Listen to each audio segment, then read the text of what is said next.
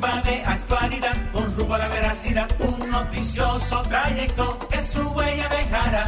Es el rumbo.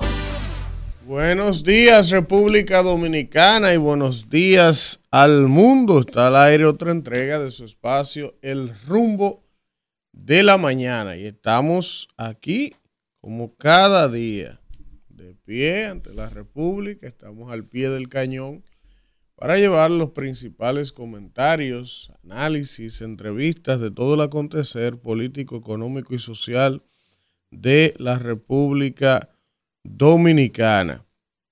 Para mí, servidor Elvin Castillo, es un honor y un privilegio poder volver a reencontrarnos en este ejercicio comunicacional donde pues nosotros diariamente, desde las 7 de la mañana hasta las 10.30, pues comentamos, discutimos los temas de actualidad y los temas de agenda, los temas de principalía, de importancia. Y evidentemente agradecido de Dios, antes que todo, de poder volver a tener un día más en salud, un día más junto a ustedes y un día más donde podemos pues hacer esto que es lo que nos gusta y hemos decidido elegir como carrera Agradecidos también de todos ustedes que diariamente, tanto en cualquier punto de la República Dominicana como fuera de aquí, donde hay comunidades dominicanas en el exterior, nos eligen, nos prefieren como su medio de comunicación para informarse. Y evidentemente que eso nos regocija cuando la gente en la calle o en cualquier lugar que frecuentamos, pues nos abordan, nos dicen que siguen el programa, que siguen nuestro trabajo, de todo el equipo. Y de verdad que eso hace que valga la pena cada madrugada, cada esfuerzo, llegar aquí. Y sobre todo que siempre se les quede presente que uno de los objetivos de este espacio es ayudar a que la gente que nos sintoniza se haga un criterio un poco más crítico de las cosas. O sea, no es solo venir aquí a comentar noticias por comentarlas, a debatir temas por debatirlos, sino que el oyente, el que va a esta hora hacia el colegio a llevar a sus hijos, el que va al trabajo a esta hora, el que está en su casa, el que está haciendo ejercicio, el que decide informarse de los temas, pues que tenga una mirada más crítica, que, que pueda darle la vuelta a las cosas y que no simplemente se deje eh, manipular o influenciar, ni por nosotros ni por nadie, sino que eh, tenga la capacidad de escuchar las informaciones, eh, de dudar, de decir esto puede ser, esto no puede ser. Y ese es parte del ejercicio que nosotros buscamos diariamente en este rumbo de la mañana. Mucha gente se preguntará, ¿verdad? Oh, ¿Qué hace Elvin hoy con este yaque rojo? Los muertos ganan anoche. Los muertos del escogido ganan un juego anoche. Yo no me puse este ya que di que contento porque el escogido ganó. Sino que eh, amaneció lluvioso el miércoles, amaneció lloviendo en la ciudad de Santo Domingo. Yo, cuando iba a salir de mi casa, estaba cayendo un palo de agua. Mucha agua estaba cayendo en la zona de la República de Colombia, ya un poco más hacia el centro. Eh, ha estado lloviznando, también ha llovido, quizás no tanto como allá, pero por eso el jack. El jack no es de que porque ganó el escogido. Entonces, eh, vamos de inmediato, ¿verdad? Mis compañeros se irán integrando, se irán integrando sobre la marcha. Eh, porque ha estado lloviendo. Ustedes saben que nosotros tenemos dos mujeres aquí en el equipo que están recién paridas, que son Kimberly y Danira. Y ya ustedes saben, eso es, niños pequeños dan muchos problemas, eh, muchas situaciones, trasnochos y complicaciones y se irán integrando más adelante. Yo, vamos a ver si tenemos, eh, Kelvin, la, la transmisión de YouTube Vamos a ver si ya la tenemos por ahí y también que ya me está escribiendo la gente. También vamos a ver la pizarra. Vamos a ver la pizarra, la, pizarra del béisbol invernal para comenzar con eso, ¿verdad? A ver, a ver, mira, pero a mí no me sale la transmisión, ¿no? No, no, yo no la veo. No está en vivo todavía. Miren, eh, vamos a ver la pizarra de los juegos de anoche, que lo tenemos por ahí. Eh, el escogido ganó, como le dije, 4 a 2 a los gigantes aquí en la capital. Lo que pasa es que con el escogido una vaina, porque el escogido gana un juego y pierde 5. Así no hay forma. ¿Cómo, ¿Cómo le ganamos a Cuba? Ganan uno y pierden cinco en línea, dime tú. Ojalá rompan la racha. Miren, entonces las estrellas orientales le ganaron a las águilas 5 por 3. En Santiago, las águilas no encuentran la forma de ganar en su casa. Es una vaina increíble. Tienen como récord de 1 y 5 jugando en Santiago. Antes era el Valle de la Muerte, ahora es ella que no quieren ir allá. Entonces, también los Toros del Este le ganaron al Licey 7 por 4. 7 a 4. Esos fueron los resultados de anoche en el béisbol invernal. Pero vamos, ¿verdad? Bueno, vamos a, iniciar con los titulares. El, el, YouTube no está para mí hoy. No lo encuentro aquí.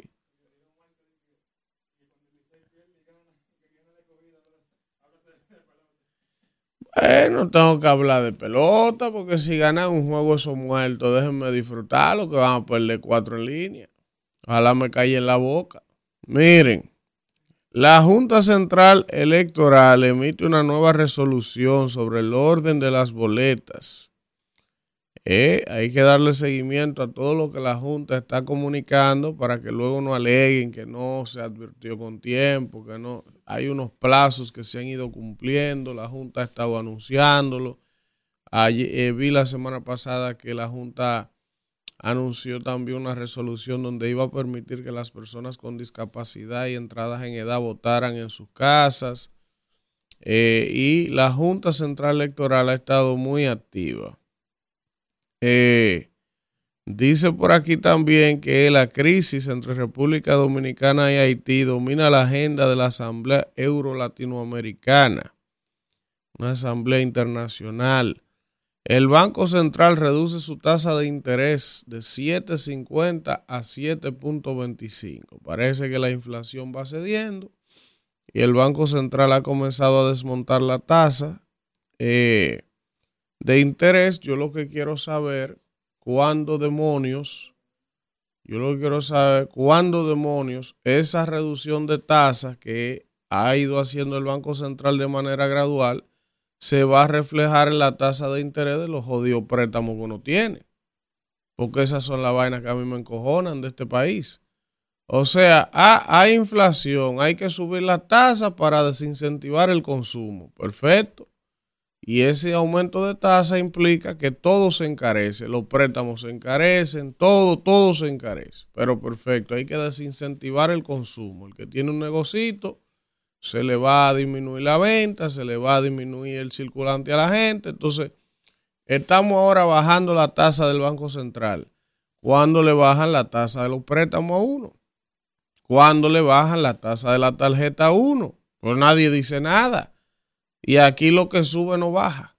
Se hacen lo loco y lo dejan así. Entonces, yo estoy esperando que me llegue a mí un correo o un mensaje de los bancos para decirme, mire, su préstamo que usted estaba pagando a un interés de tanto anual, como el Banco Central ha bajado la tasa de interés, a su préstamo le va a bajar también.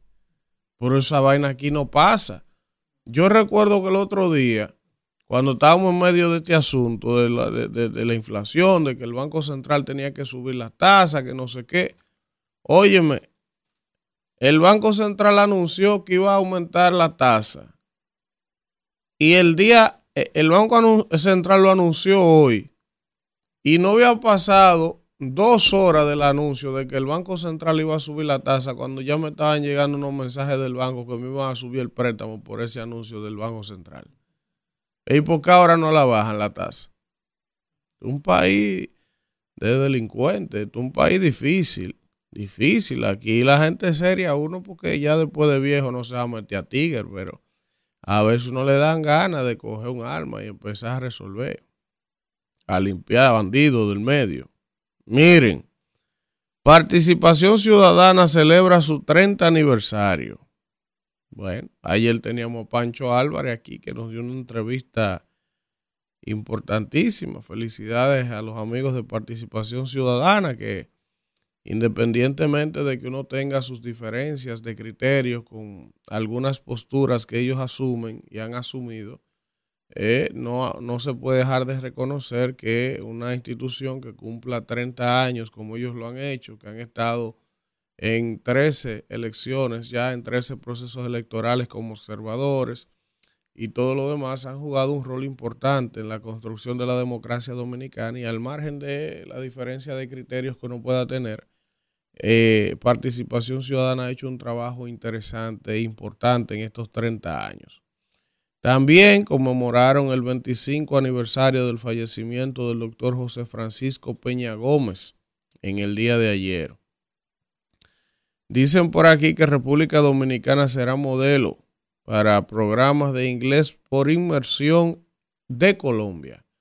O sea, el, el programa de inglés por inmersión dominicano ha resultado en ser un modelo de aprendizaje del inglés exitoso y Colombia está replicando el modelo dominicano para implementar un programa de inglés por inmersión similar allá en Colombia. Eso es importante. El Partido Reformista proclamó a Vinicito Castillo como candidato a senador del distrito. Hay cosas que yo no entiendo, tú ves. Porque si bien es cierto que Vinicito Castillo es una persona, destacada familia, abogado, nacionalista, un hombre eh, del establishment, si se puede decir, del político de República Dominicana, una persona muy expresiva, intensa en las redes sociales, que vive haciendo incluso hasta aportes en determinados temas, y un actor importante, pero que yo no sé, porque que yo no, yo no tengo esa concepción como hay personas que, porque por ejemplo, Vinicito sabe que no va a ganar la senaduría del distrito. ¿cuál es el afán? Y, entonces e, era aliado, eh, uno de los mejores aliados de Leonel Fernández en un momento, ahora se ha convertido en uno de sus más acérrimos enemigos. Eh, entonces, eh, quería ser candidato obligado por la alianza, no se pudo, ahora, y ojo, es su derecho, si él quiere aspirar, que aspire, yo no estoy diciendo que no, eso es un derecho que le asiste a la constitución. Pero Vinicito ha intentado ya con este en varias ocasiones conseguir la senaduría del Distrito Nacional. Y por alguna razón los electores del distrito no le favorecen con el voto. Entonces, ¿por qué forzar? Quédese de su radio de acción donde usted es una persona que incide, pero yo no tengo que estarle dando consejo a nadie. Si él quiere aspirar, que aspire. Pero evidentemente no va a ganar la senaduría. Eso lo saben hasta los chinos bonados. Pero si quiere gastar su cuarto, que lo gaste. Y su tiempo, ¿verdad? Abinader dice que el gobierno organiza la maternidad de los minas. Pese a chantaje. Hay un rum rum porque parece que están modernizando la maternidad de los minas, que es un desastre es una de las maternidades más concurridas, donde más mujeres asisten a dar a luz y donde también mayor número de haitianas van a dar a luz, ilegales, indocumentadas. Una de las maternidades más importantes del país, la maternidad de los Minas. Y desde ayer yo estoy oyendo un ruido de que, la quieren privatizar, que sí o qué.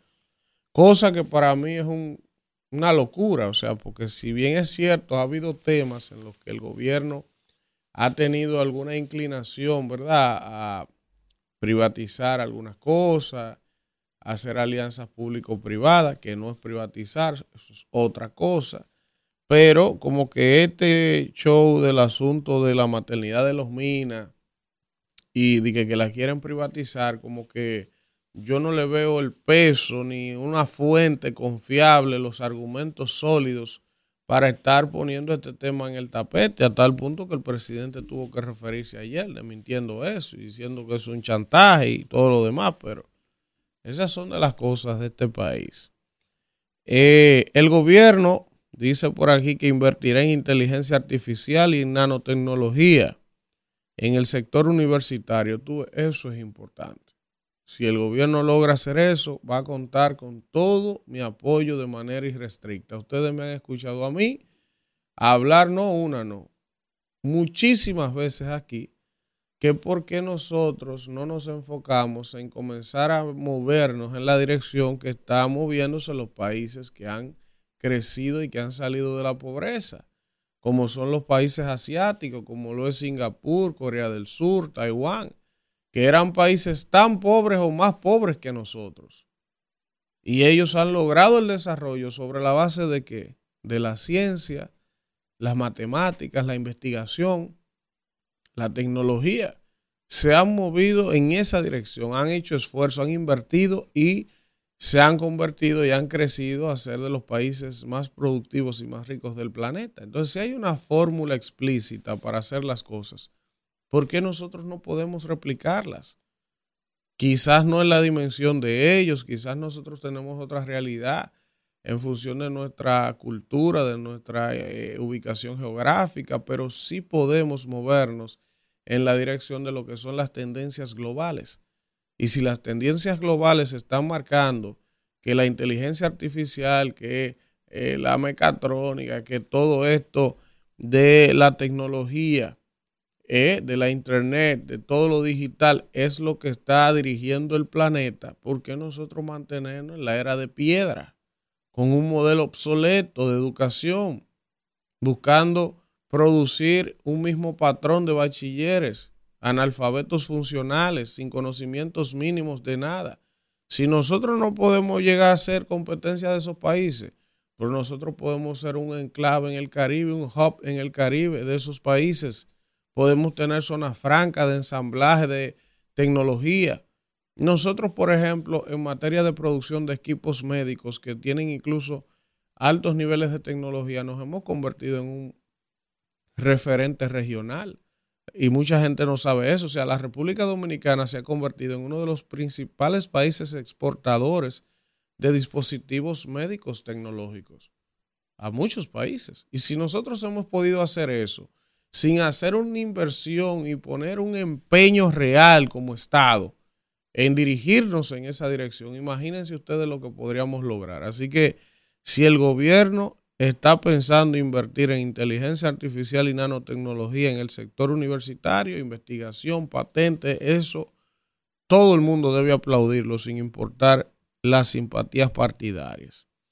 El precio del barril del petróleo bajó de 1.6% y cerró en 81.02 dólares en la ciudad de Nueva York. Dice por aquí Oigan qué noticia. Ya yo hablé demasiado de eso. El escogido vence a los gigantes. Bueno, lo importante aquí es que sí hay una hazaña que hay que resaltar de un jugador de los Leones del Escogido, que hay que decir que fue un eterno jugador de las Estrellas Orientales, el capitán verde, Junior Lake. Él siempre fue un jugador de las estrellas orientales de San Pedro de Macorís hasta este año, que mediante la agencia libre llegó a los Leones del Escogido. Junior Ley consiguió una hazaña anoche y es que se convierte en el primer jugador en la Liga Dominicana en conectar más de 30 jonrones en su carrera y robarse más de 100 bases. Así que Junior ha tenido una gran carrera, este jugador dominicano, que ahora pertenece a los Leones del Escogido y que es un jugador que se ha caracterizado por siempre jugar un juego alegre, se desliza, se tira de cabeza, agresivo, y es el tipo de jugador que le gusta a la gente ver jugar. La gente paga un ticket por ver jugar jugadores como Junior Lake. Entonces, eh, aquí están los juegos, los juegos de hoy, vamos a ver. ¿A cómo que estamos hoy? a primero. Mire, ¿cómo se me va a olvidar si esta fecha tan importante? Dios mío, Kelvin, Isidro. Hoy estoy yo de aniversario de bodas con mi esposa. Eh, felicidades a la señora Michelle López de Castillo, mi santiaguera. O es mi esposa. Ya cumplimos ocho años, Kelvin, de matrimonio. Eh, ocho años de felicidad. Ocho años de, de amor Er, er, no es fácil el matrimonio, pero han sido felices mis ocho años junto a la señora Michelle López. Así que feliz, feliz aniversario. Nos vamos de, de, viaje a celebrar ese aniversario, Isidro. Sí, usted sabe, la doña hay que darle su regalo y su aniversario. Miren, Bolivia rompe relaciones diplomáticas con Israel por la ofensiva en Gaza. También dice por aquí que la Corte Suprema de Canadá tendrá mayoría femenina por primera vez. Oh, si los hombres no pueden, que gobiernen las mujeres. Felicidades para Canadá, que está, ¿verdad? Eh, dándoles cada vez más espacios y oportunidades a las mujeres de dirigir. Yo soy un hombre que defiende eso. Yo estoy convencido porque lo he visto. cuando las mujeres comandan en muchos aspectos el hogar, las empresas, hay incluso hasta menores niveles de corrupción, hay más eficiencia en el manejo de, los recursos. La mujer es un ser extraordinario. Evidentemente no creo en eso de eh, eh, eh, reconocer todas las cualidades de la mujer y disminuir al hombre. No. Ambos podemos coexistir y ambos con nuestros talentos y nuestras virtudes podemos vivir en un mundo más igual y más justo. Yo no, no concibo esa mentalidad tan retrógrada que ha habido por mucho tiempo de que que porque el hombre es superior a la mujer, que y incluso salarialmente hay mujeres eh, en el mismo nivel que hombres y ganan menos. O sea, eh, qué bueno que Canadá está en esa dirección de tener mayoría femenina por primera vez en su historia en la Corte Suprema de Canadá. Eso es algo muy importante.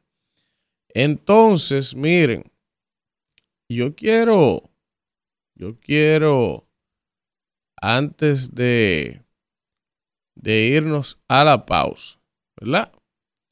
Eh, ver si por fin encuentro el programa en YouTube, porque cuando yo no tengo ese programa en YouTube, yo estoy perdido.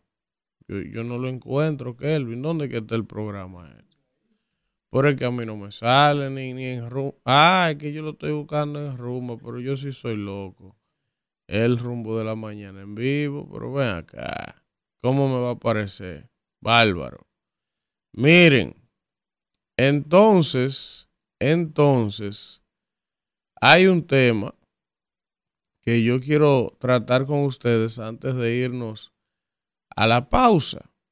Ustedes han visto que yo he evitado, o no he evitado, yo no, el que me conoce y le ha dado seguimiento a mi carrera sabe que yo no soy un hombre de estar metido en conflictos, en estar opinando, sobre todo cuando son temas eh, que tienen que ver con colegas del medio, de otros espacios. Ah, yo no tengo por tradición eh, ese tipo de, de caer en ese tipo de diatribas y de planteamientos. Eh, y con relación a este caso que ha habido de eh, del fin de semana de la zona colonial, de lo que ha pasado, ustedes se han fijado que varios de mis compañeros se han referido, yo me referí de por sí al tema de la zona colonial, pero no había querido profundizar en este tema.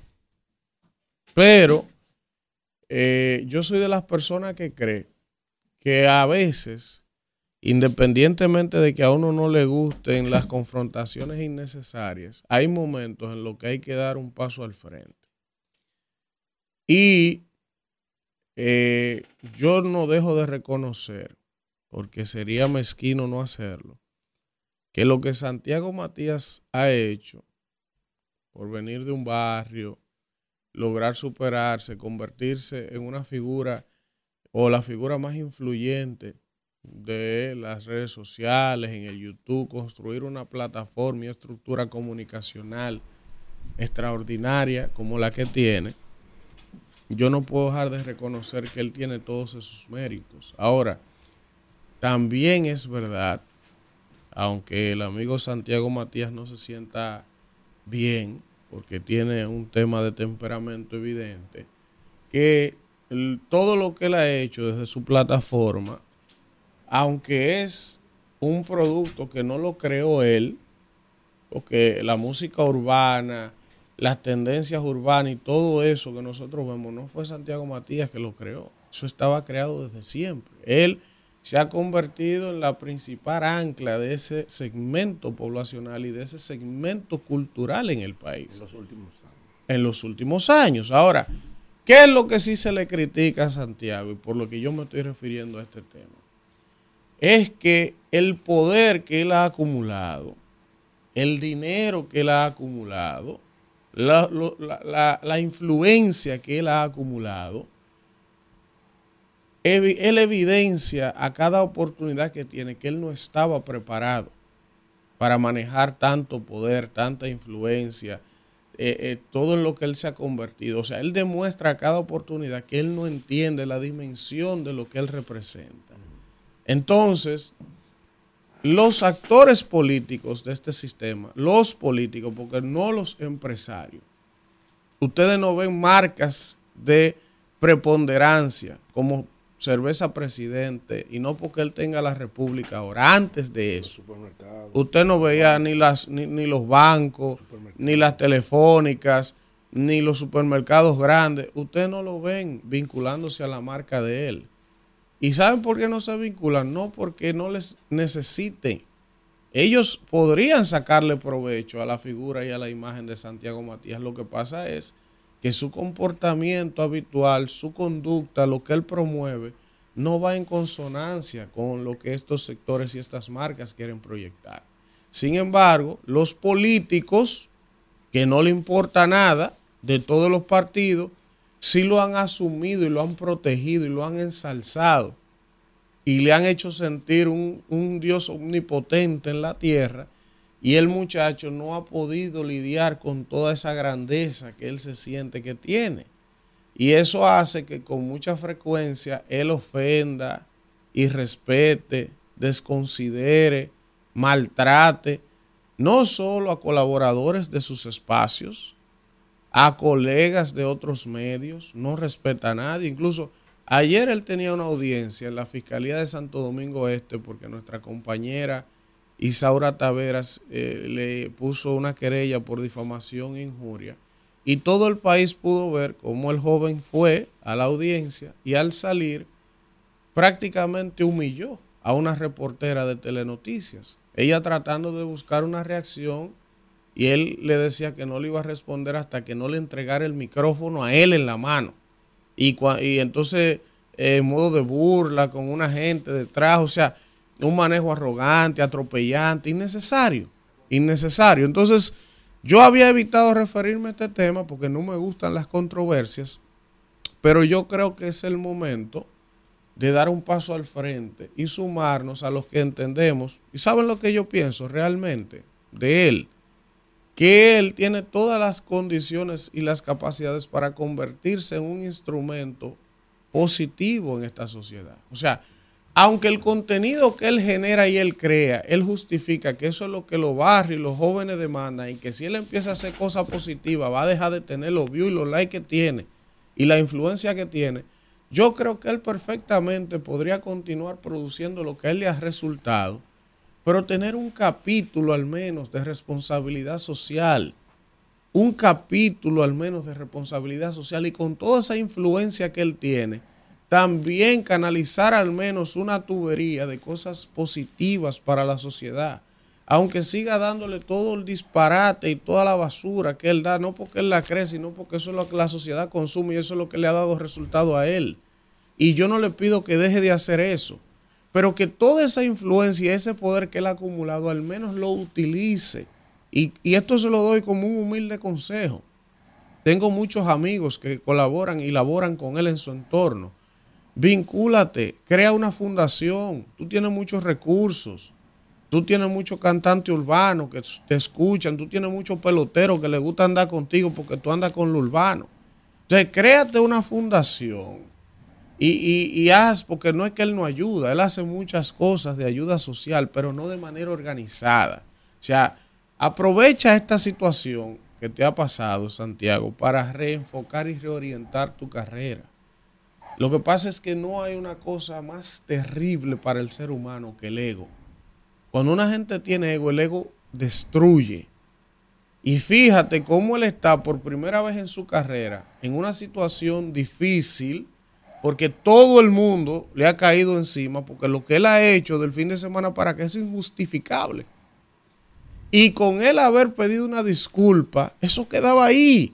Imagínate que él no fuera el responsable, porque yo no puedo decir que él fue el responsable de lo que pasó el sábado, porque no tengo la prueba. Ahora, él sabe que hizo un video él sabe la influencia que tiene. Él admitió que hizo el video. Entonces, si tú con una disculpa decir, miren, yo no fui el responsable, ahora si alguien entiende que yo de alguna manera tuve algo que ver, le pido disculpas. Y le hago un llamado a esos jóvenes que hicieron ese desorden a que no hagan eso de nuevo. con algo así, ya todo quedaba ahí. Pero no, ¿qué ha hecho?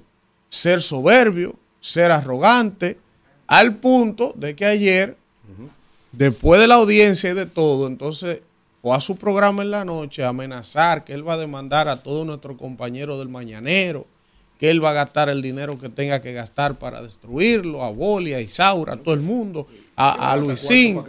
¿Eh? Entonces, que él va a gastar dinero para que Boli no salga diputado. O sea, fíjate el resentimiento, el odio.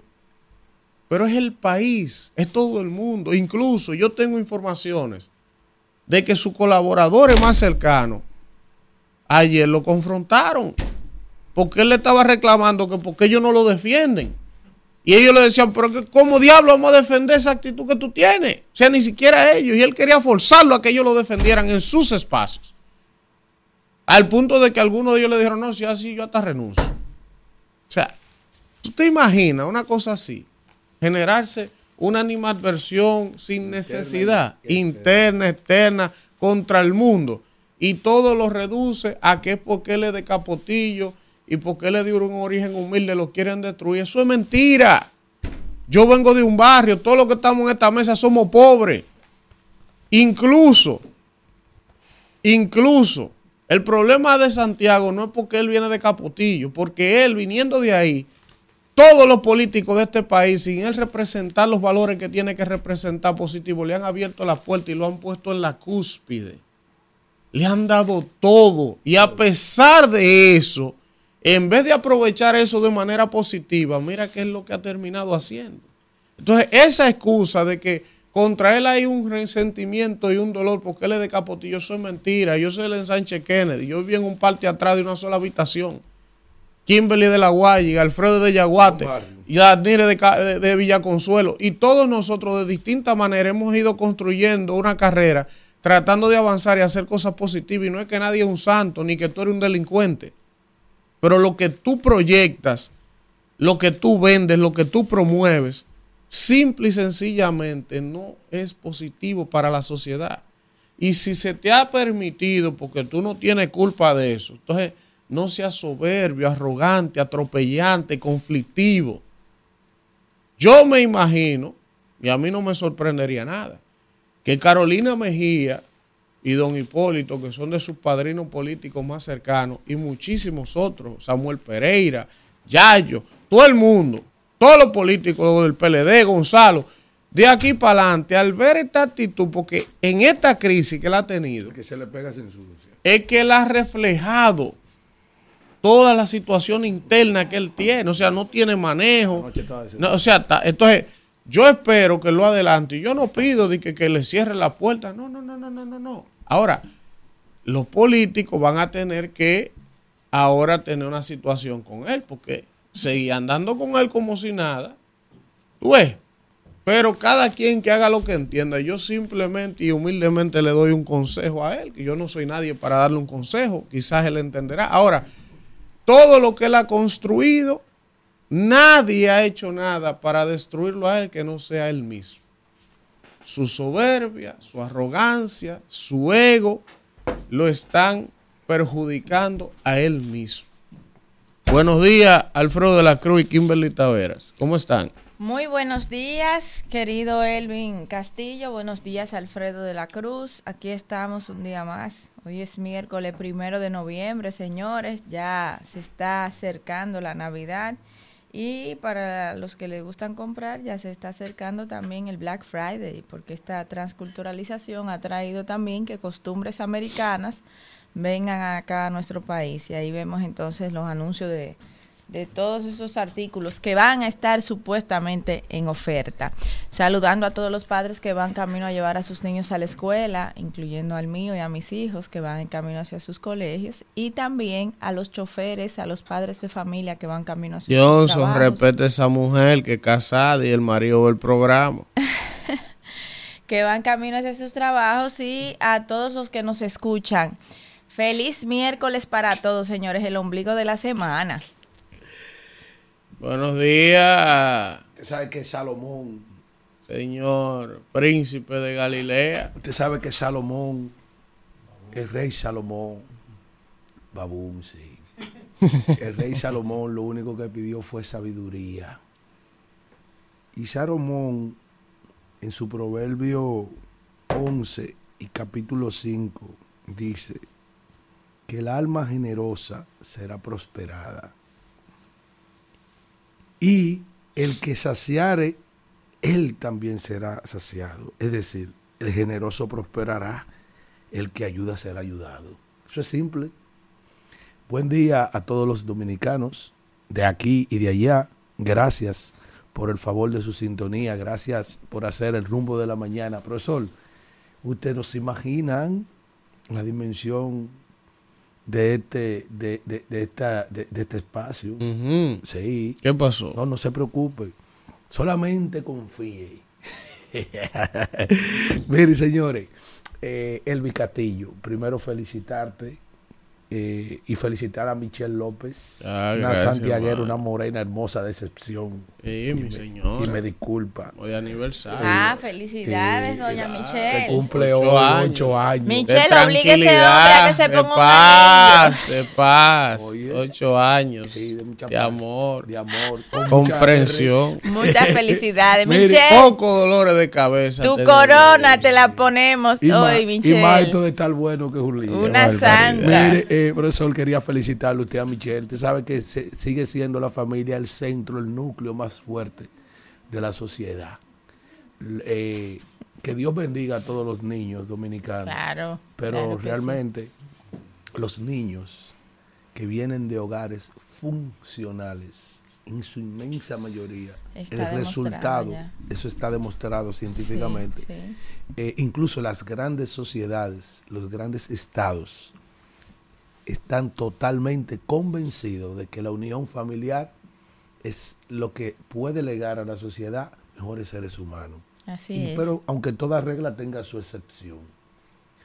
Eh, yo quiero decirle, primero expresar toda mi solidaridad con mis hermanos del Mañanero. Claro. La cabina claro. está bastante cerca. Con Isaura Taveras también, con Bolívar Valera también, con todos, con. Manolo, con todos. Sí, con todo, con Manolo. Yo eh, vi a una persona un poco desesperada y él como acorralada eh, en la noche. Yo lo único que le pido a Dios es que esa persona tenga un espacio de una introspección, es decir, de hacer un examen de conciencia internamente y que pueda retomar y que pueda aprender de esta situación. En la solución y en el manejo de las crisis, simplemente con tu reconocer eh, El error. el error ya. y pedir perdón a la Eso se sociedad. acababa ahí. Exactamente, pedir perdón a la sociedad, hacer un llamado a los jóvenes del país. Yo creo que eso se solucionaba porque se cometió un error como lo puede cometer otro, porque es un asunto, profesor, de que no todo el mundo está preparado para lidiar con las siguientes cosas, con el dinero, con la fama Mm. y el éxito Y el y poder. con el poder. Esas son cosas de las cuales todo ser humano, no importa su formación, Sí. tiene Se, que le, se flojan las se rodillas. le floja la rodilla. En algún momento cojea.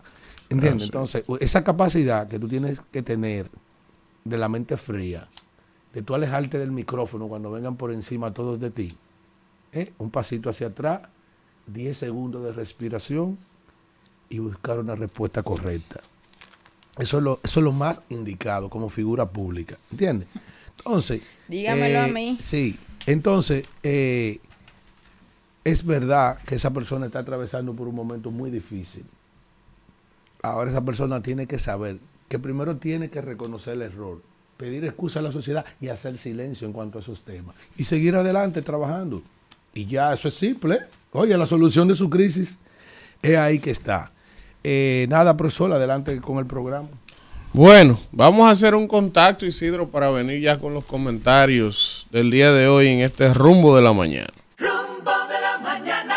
Señores, y hoy una vez más, como todos los días, vamos a tener nuestro comentario estrella del coordinador de este espacio, Elvin Castillo. Bueno, gracias, gracias. La gente va a decir, pero otro comentario, ¿no? Lo que pasa es que yo no había hablado del tema este y tuve que referirme a eso, pero mi comentario de hoy, yo voy a circunscribirlo a un tema que me parece importante que lo tratemos y es, ustedes saben, señores, que históricamente las tierras del CEA, todas las tierras que estaban en poder del Consejo Estatal del Azúcar, se habían convertido en un festín, en un desastre.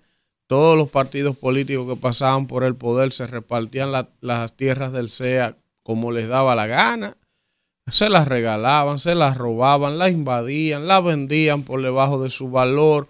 De la tierra del CEA, el único que no toqué fui yo, por pariguayo. Pero en este país usted hace un arqueo y, y siendo abogado, empresario, político, guardia. Este país se lo han repartido, es más, se lo ha repartido. Aquí hay 48 mil kilómetros cuadrados, según la geografía.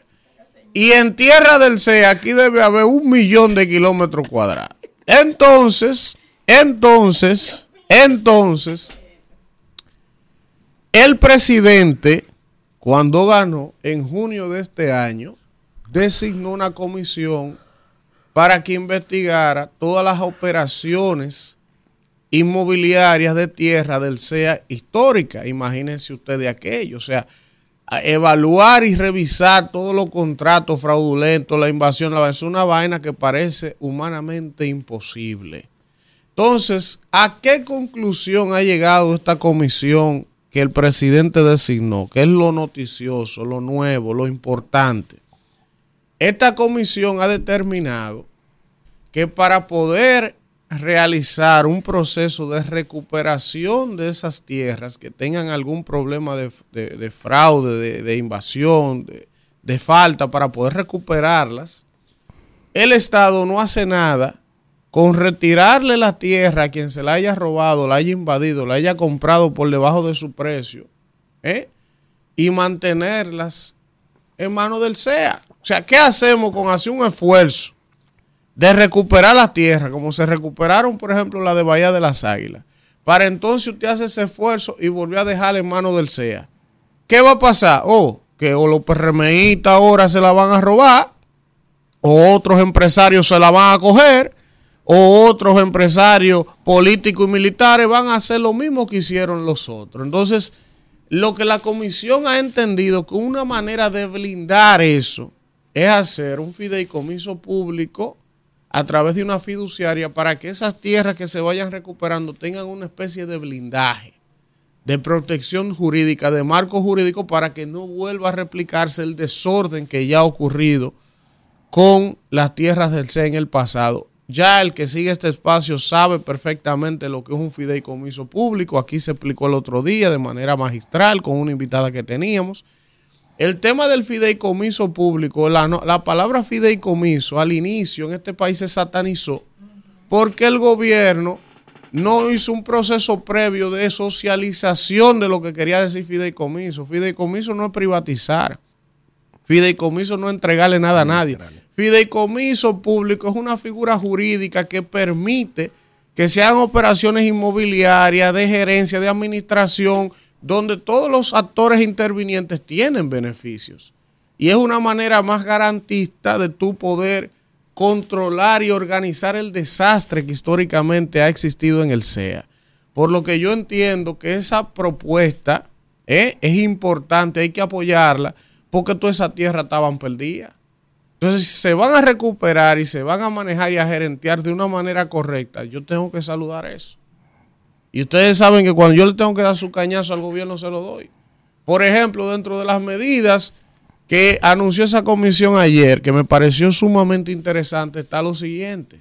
Ellos han determinado que en toda la geografía nacional las familias de escasos recursos que hayan adquirido tierras del SEA para vivir, o sea, un terrenito de menos de 500 metros, que sea gente pobre que compró un terrenito en el SEA y vive ahí, a esa gente, hayan invadido o no hayan invadido, o hayan comprado de manera irregular o no, se les va a proteger.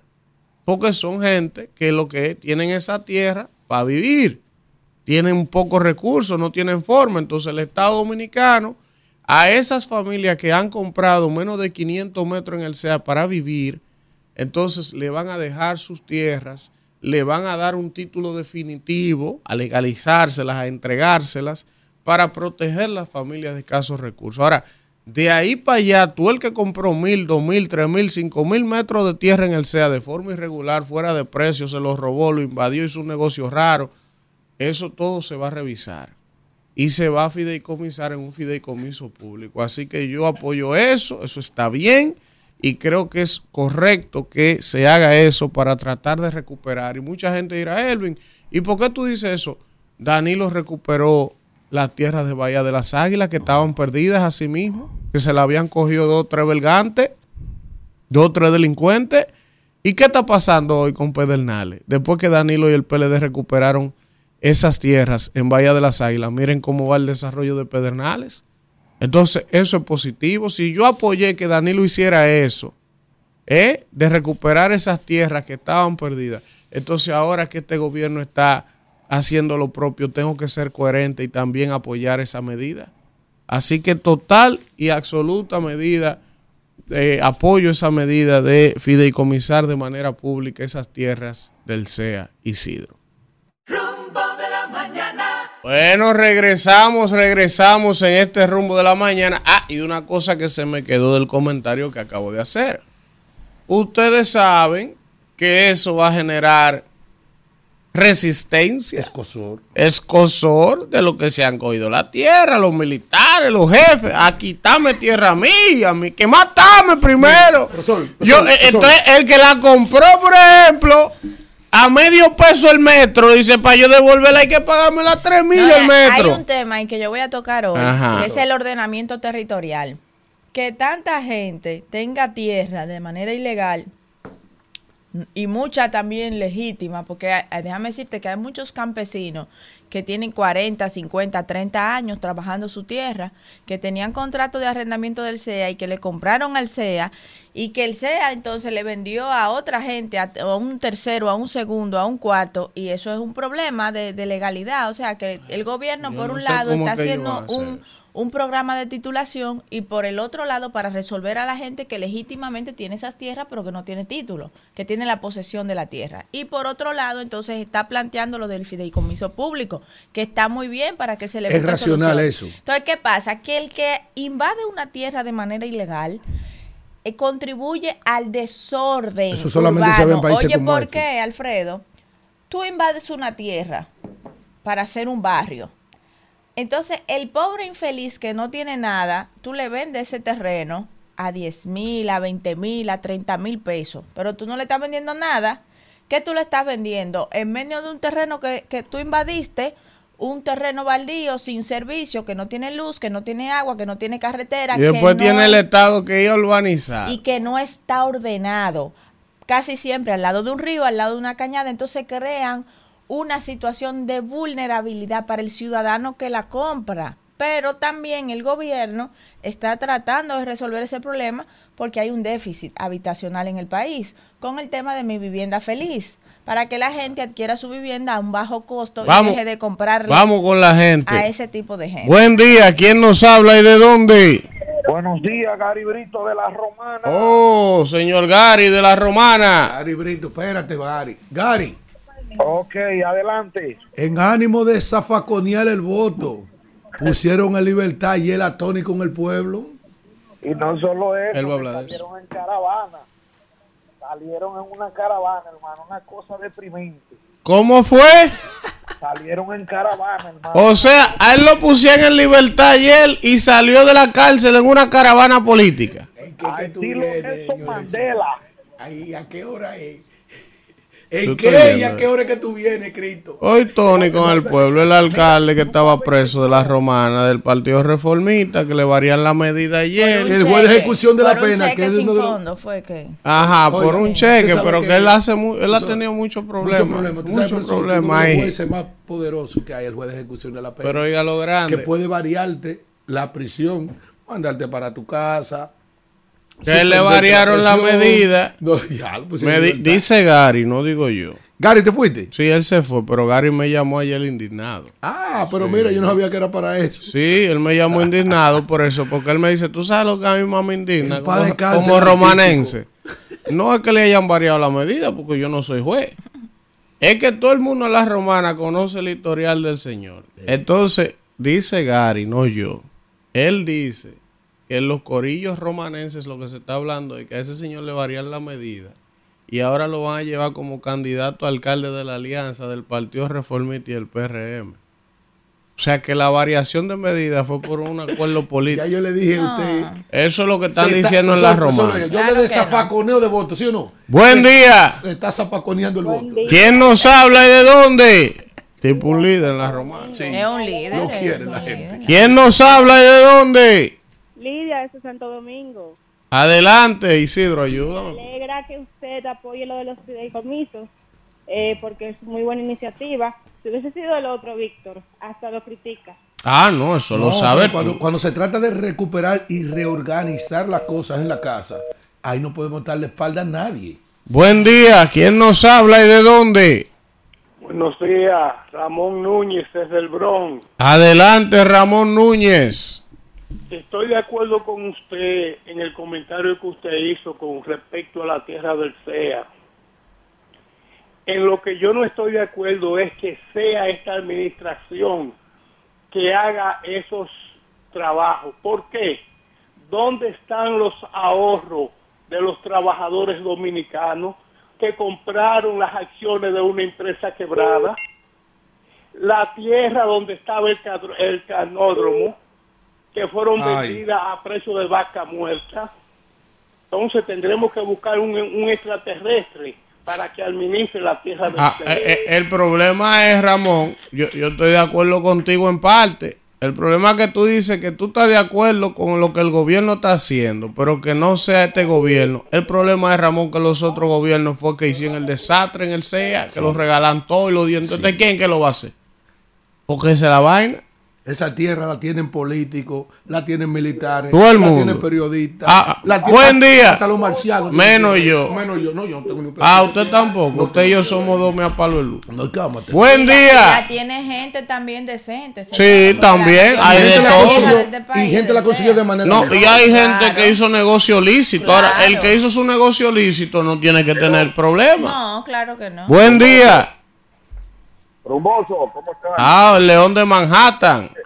Lo que queda de él. Manhattan. Oiga, oiga muchachos, el PRM sigue recogiendo, está- tiene los narcotraficantes presos y ahora está recogiendo todos los delincuentes. Qué barbaridad. Entonces, eh, oigan, eh, Evi, el comentario tuyo estuvo bueno, pero debiste agregar, agregarle preámbulo. Ese, ese informe estaba preparado, lo dejó preparado, Bauta Roja. Ellos nada más cogieron, lo tenían que escoger y chequear. Lo que pasa es que ahora hay un momento electoral. A toda esa gente que tiene menos de 500 metros, ya eso es para tratar de descartar todos esos votos. ¿tú? Y el fideicomiso hay que ver la conformación que tiene, si es eh, que lo dominen funcionarios públicos y no que vengan empresarios como está en, eh, porque en, en Pedernales es el sector público que está que, que dirigiendo los, los fideicomisos. Incluso hay un, un viejo ahí que, que el hijo Pedro Catrén es el abogado, eh, que le dieron fideicomiso por, por 20 años y él tiene 84 años. Es decir, que cuando él tenga 104, entonces lo va a entregar. pues. Eh, Ahora, fíjate la llamada. Primera vez, Kimberly, esto es una llamada épica. ¿Cómo estamos hoy? No, primero, de Primero noviembre. de noviembre. El león de Manhattan ¿Está de acuerdo? está de acuerdo con el gobierno en una vaina. Yo Dice también. el león de Manhattan Y yo también. que eso del fideicomiso y Alfredo del Acre. Yo estoy- y esto, esto hay Sí, que, esto eso hay es que verdad. marcarlo esta fecha. Sí. Que eso está bien. Pero dice el león que eso fue Bauta que dejó ese informe listo. De lo que se va a hacer con la Ah, tierra del SEA. no pero, pero lo está saludando, por lo menos. Bueno. Ya eso es algo, es algo. No nos dio el derecho de autor, pero. Buen día, ¿quién nos habla y de dónde? Kimberly tiene ese chavo ahí revolteado. ¿Y ¿Y qué es lo que le pasa a esta hormona, esta testosterona? Tú esos tigres. Jason, atiende tu cartón. Buen día, ¿quién nos habla y de dónde? Jairo Alcide Cueto, Los Praditos, Elvis. Adelante, los praditos. Kimberly. Hola, hola. Estamos de acuerdo, Elvin, con tu comentario. En verdad, aquí mi mamá vive en Pantoja. No, no, le dieron una piñata y, y Cañaveral, que habían, que lo mochan la caña y todo. Ya eso tenía dueño desde que mochan la caña. eso hay que recuperarlo. recuperar esa tierra para ver si no hacen un hospital. Hay gente experta una matando caña, se levantan de madrugada a matar la caña. Profesor, pero mire, con esa vaina hay un desorden tan grande. Sí, claro. Profesor, que hasta allá a 200 millas náuticas frente a Metaldón, en el Mar Caribe, había solares vendidos. Son mal abiertos. Y que mire la parcela suya aquí, la gente comprando solar en el Mar Caribe allá. Profesor, usted sabe que yo soy de un pueblo cañero. Qué Oiga, esto, profesor, la gente se despertaba de madrugada a matar la caña. Y eso no iba llegando así, mire, y el patio suyo era chininingo. Y al cabo de unos años usted tenía tareas. Buen día, ¿quién nos habla de dónde? Los tigres están, ese Kimberly, bendiciones. Buen día. Se chata. Eh, ¿Qué es lo que pasa? Santo Domingo Norte. Adelante. Bello, tú traje orange. Se ve orange aquí en YouTube. El de, el de Kimberly. No, y, y Elvin que ya No. que se ponga algo amarillo, Elvin- porque eso rojo no le luce, ¿no? Mira, Elvin, eh, escuchando tu comentario de eso de los terrenos del CEA en buena hora, porque aparecen unos propietarios fantasmas que quieren desalojar a esos pobres felices que quieren tener su techo propio. Buena medida por Abinader. Y déjame decirte lo de la zona colonial.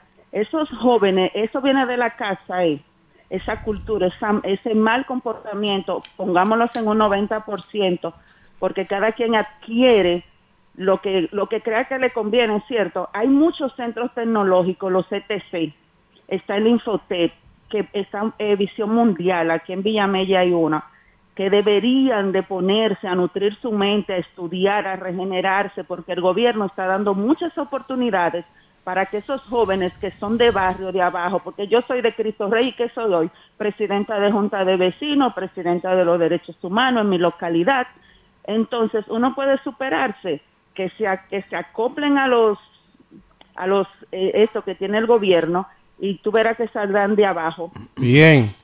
Buen día, ¿quién nos habla y de dónde? Sí, de New Jersey, Ramón Almonte. Adelante, Ramón de New Jersey. Ramón Almonte de New Jersey. Adelante, Ramón, despiértate. Ah, qué bien, qué bien. No, no, quiero hacer una observación y es contra ustedes. Por favor, ustedes, corríjanse la forma de hablar. Eh, o ustedes no tienen título, eh. Es un profesor que le está hablando. Yo escuché todo lo disparate y la locura que dijo ese hombre ayer en, ¿cómo se llama? Que ni veo eso, a los foques eso. Ese hombre se habla feo y sucio. Por Dios, ustedes están, ustedes están en una televisión en el aire. ¿Y qué tenemos nosotros? Corríganse esta forma de hablar. Ustedes le están haciendo daño a la humanidad. Corrían ese hombre, si hay que sacar a ese hombre de la Pero ¿y qué tenemos nosotros que sea con feliz. eso? Adelante, mi señor. Ah, que Sí, corrijamos. señor, sí. Adelante, mi señor. Ah, ok. Adelante. Buen día, ¿quién nos habla y de dónde? No, pues dice Buenos nosotros. días, buenos días, mis hijos. No me Profesor. corten hoy. Profesor, es que ese hombre. hijo. Vamos, vamos. Mis hijos, ¿cómo están todos? Adelante, promotor. Buen día, No me hermano. corten, no me corten, por favor. No, jamás, jamás. Elvin aguanta la muñeca. Este señor es muy buena la idea de él, pero le va a salir el tiro por la culata. ¿Por qué?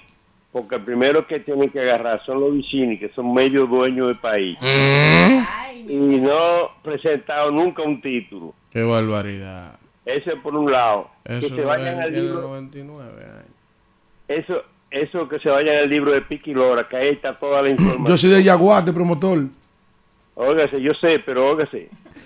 Desde la preventiva tabanía de ellos. Deje de que hable, deje, deje. Deje de estar sazonando. Déjeme, déjeme terminar, porque yo tengo un minuto suficiente, que podemos hablar media hora. Sí.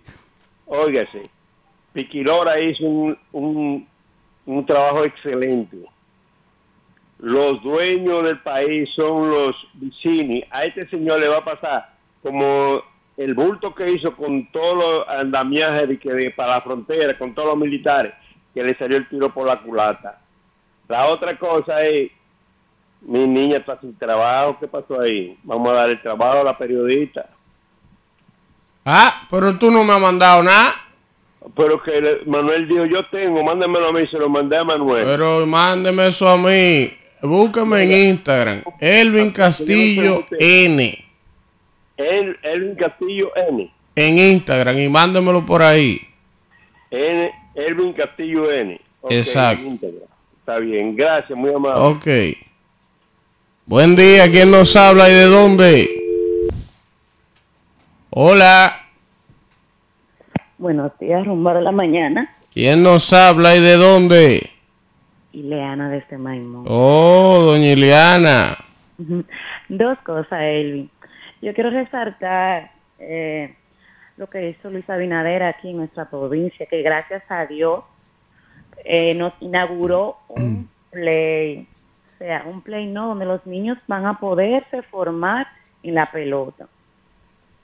Y otra cosa es sobre lo del CEA. Ese es, ese es algo muy interesante. Yo soy agrimensora y entiendo mucho de eso. Eso ahora van a entrar unas nuevas leyes que va a, a dar mensura catastrales, que van a, a, a prohibir casi el acceso a las informaciones públicas. Bueno, gracias a Ileana de Maimón. Mire, Alfredo de la Cruz, venga, oye esto. Déjeme leer el chat de YouTube para, para ver. Hay ahora mismo conectado en el chat 664 personas. Y está por aquí Marcos Tapia, Ricardo, también Jessica Jiménez, Juan Pérez en sintonía por el YouTube. Está también Tales Ramírez, dice el llamando desde mi cama arropado. Qué barbaridad. Puede.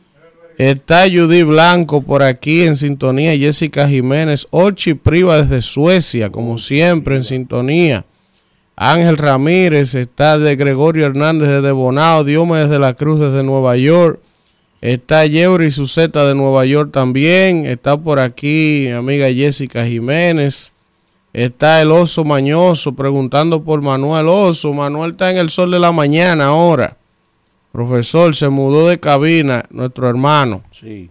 Está por aquí Carol Mejía, Sixto Báez desde Nueva York. Saludo a Sisto. Hermano nuestro, está por aquí también en sintonía Duamel Hernández. Eh, está por aquí también. Geraldina Rivas, Iván Sánchez, el señor Eddie Click, Rey Castro, Barbarazo, dice que cogido campeón, ser abusador. ¿Eh? ¿Cómo que qué es lo que me pasa? Me va a preguntar. Ganan uno y pierden Profesor, cinco. ¿usted Así hay toro que llegue a Profesor, güey. Profesor, ¿usted conoció a Abraham? ¿Cuál Abraham? El padre de la fe. Qué barbaridad. Sí. claro, Ah, profesor. pues sigan a Abraham. Miren, está aquí también en sintonía. En sintonía Jenny Miguel de Jesús Morales, está Ramón Brito de Carolina del Norte, Cornelio Rodríguez desde Filadelfia en sintonía, también está Estefanía Méndez, Luis Cruz desde Gualey, en sintonía con el rumbo de la mañana, está por aquí también Michelle Alcántara desde Juan Herrera, Juan de Herrera. Juan Herrera. Ajá, sí, Juan Eh, de Herrera le dice sí. San Juan de la Maguana. Está por aquí también Sergio Cárdenas desde Pensilvania. Está por aquí también Joel Alexander Bello. Dice Joel, el mejor programa, el rumbo de la mañana. A Mauri Rosario dicen un maldito taponazo. Está aquí también Gervasio. Una Peña. maldita maldición de tapón. Está Gervasio Peña, también nuestro hermano Edwin Mieses, en sintonía con nosotros, el profesor académico. ¿Usted puede darle una pausa a esos saludos? Sí, ya estamos acabando, Pérez. Está Jorge Monegro, Gervasio Peñas, Larry King en sintonía, profesor. Julio Veras de Nueva York, Alfredito Zapata, gracias. Eso no gracias. dejan entrar, Alfredito, hoy. No, no Profesor, dejaron entrar. Ayer pasaron dos hechos trascendentales en la opinión pública. Uno, eh, sobre un estudio suizo que acaba de concluir que el uso del móvil reduce la calidad del semen de los hombres. Dice Bien. así, científicos de dos instituciones suizas de investigación han concluido en un estudio de que el uso frecuente de teléfonos móviles puede reducir por las ondas electromagnéticas que emiten la concentración de espermatozoides en el semen del hombre. ¿Cómo es? Ah, pero es que usted no me está Y escuchando. ahora. Haga- oiga, vamos a hacerle honor al, al viejo La Liopo. calidad del semen. Oiga, oiga, vamos O a sea, hacerle que los teléfonos. El uso del teléfono O sea, que los tigres no, por las ondas magnéticas. no van a embarazar ahora. electromagnéticas. oiga. O que la calidad del semen se afecta por los celulares. Por el Con celular. los celulares al lado, abajo de la almohada, Sí. para que la mujer no lo revise de noche. Sí. Ni de día. Oiga bien, yo estoy atormentado. Atención, Michelle. No, la mía, yo- Porque hay una canción que dice a la que vive conmigo. Entonces, la senadora del Distrito Nacional acaba de decir en el día de ayer, Que ella duerme sin ropa. echando vaina y haciendo galas. Eso sí, que usted supo. Todos los tigres del país. Tiene, Y la, lo- ma- y tiene lo- la- tiene la mano gastada. Y, y lo- imaginándose. ¿eh? Imaginándose la senadora durmiendo sin ropa, Isidro. Oh, Sol, y comentándole, comentándole que, Eh. que lo invite a Ah. ver si es verdad. Ay, Dios mío. Pero Sol, usted se atrevería. ¿A qué? No, yo soy un hombre, eh, eh, eh, al igual que usted, yo soy un hombre de la familia, que fomento la unión familiar. Ya la época mía de tener más de una mujer fue cuando yo empecé, que no me había casado, ni había conocido a mi esposa.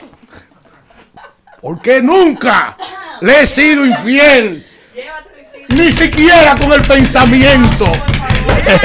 Rumbo de la mañana. Bueno, regresamos, regresamos en este rumbo de la mañana cuando son las 8 y 12 minutos de la mañana. Y vamos a continuar con el comentario de Kimberly Taveras. Gracias, Elvin. Señores, hoy yo quiero hacer un comentario muy peculiar. Y lo voy a hacer con una anécdota. O, o bueno, con una analogía. Ernest Rubik fue el creador, Ernest Rubik fue el creador del cubo de Rubik. Ese cubo que tiene seis caras coloridas, Y que nosotros se damos puede vueltas mover. de ponerle los mismos Sí. colores. Fue inventado por él, un profesor y arquitecto, en 1974. Él buscaba que sus estudiantes de arquitectura pudieran ver una forma que tuviera mucho movimiento y él creía en el juguete como un instrumento de la enseñanza, un instrumento pedagógico para la enseñanza colectiva. Y se inventó este cubo y luego entonces él duró un mes él mismo para resolver el problema. Identificó cada lado del cubo con uno de los colores primarios. Son seis lados. Y este juguete se convirtió en el juguete más vendido. En sus primeros tres años vendieron 100 millones de cubos. Pese a que las jugueterías pensaron y las grandes marcas de que el cubo no se vendería porque era muy complejo. Son unas 43 quintillones de combinaciones posibles. ¿Usted sabe lo que son 43 quintillones de combinaciones posibles? Eso, eso no lo sabe escribir nadie. Entonces yo creo, y por eso eh, quise usar esta analogía, eh, hacer mi comentario de hoy con relación a este juguete, que el Estado dominicano y el manejo del mismo es como un cubo de Rubik. Como un cubo de Rubik porque a pesar de que se ve muy difícil resolverlo, ya hay un método científico para hacerlo y se pasa del arte a la aritmética, a la ciencia. Y hay unas fórmulas establecidas, un algoritmo, para resolver el cubo de Rubik. Hay quienes se arriesgan y quieren hacer las 43 millones, las 43 quintillones de posibilidades y tratan de armarlo, ¿verdad? Al azar. Pero para quienes quieren resolverlo, pues hay fórmulas aritméticas para hacerlo. Lo digo porque para mí el estado es igual que un cubo de Rubik. Usted tiene seis lados y hay muchas pequeñas partecitas en cada uno de esos seis lados que pueden ser movidas. Y la realidad en las que nos encontramos es un cubo de Rubik desarmado. Mientras más joven es el estado y mientras más problemas tiene, pues más desarmado está el cubo y más disperso están los colores que representa cada lado. Para mí, cada problema y cada interés social es un lado del cubo. Y voy a decir el orden en el que para mí están organizados estos lados. Primero está la alimentación, la seguridad alimentaria de un pueblo. Un pueblo que no está alimentado es un pueblo que no puede pensar en sus otros valores. Y así lo dice la pirámide de Maslow. También está la salud. Entonces, luego está la familia. Como bien decía Alfredo hace un rato, todo estado, todo, toda nación está organizado. Y la organización más básica de la humanidad, de la civilización, es la familia. Por eso para mí la familia representa otro lado del Rubik. Exactamente. Y luego de ahí se desprenden los demás orden de organización social. Está también la educación. De la educación podemos desprender la ciencia, la tecnología, los avances, la producción energética, agregar valor a los recursos naturales, etcétera. Luego de allí está la justicia.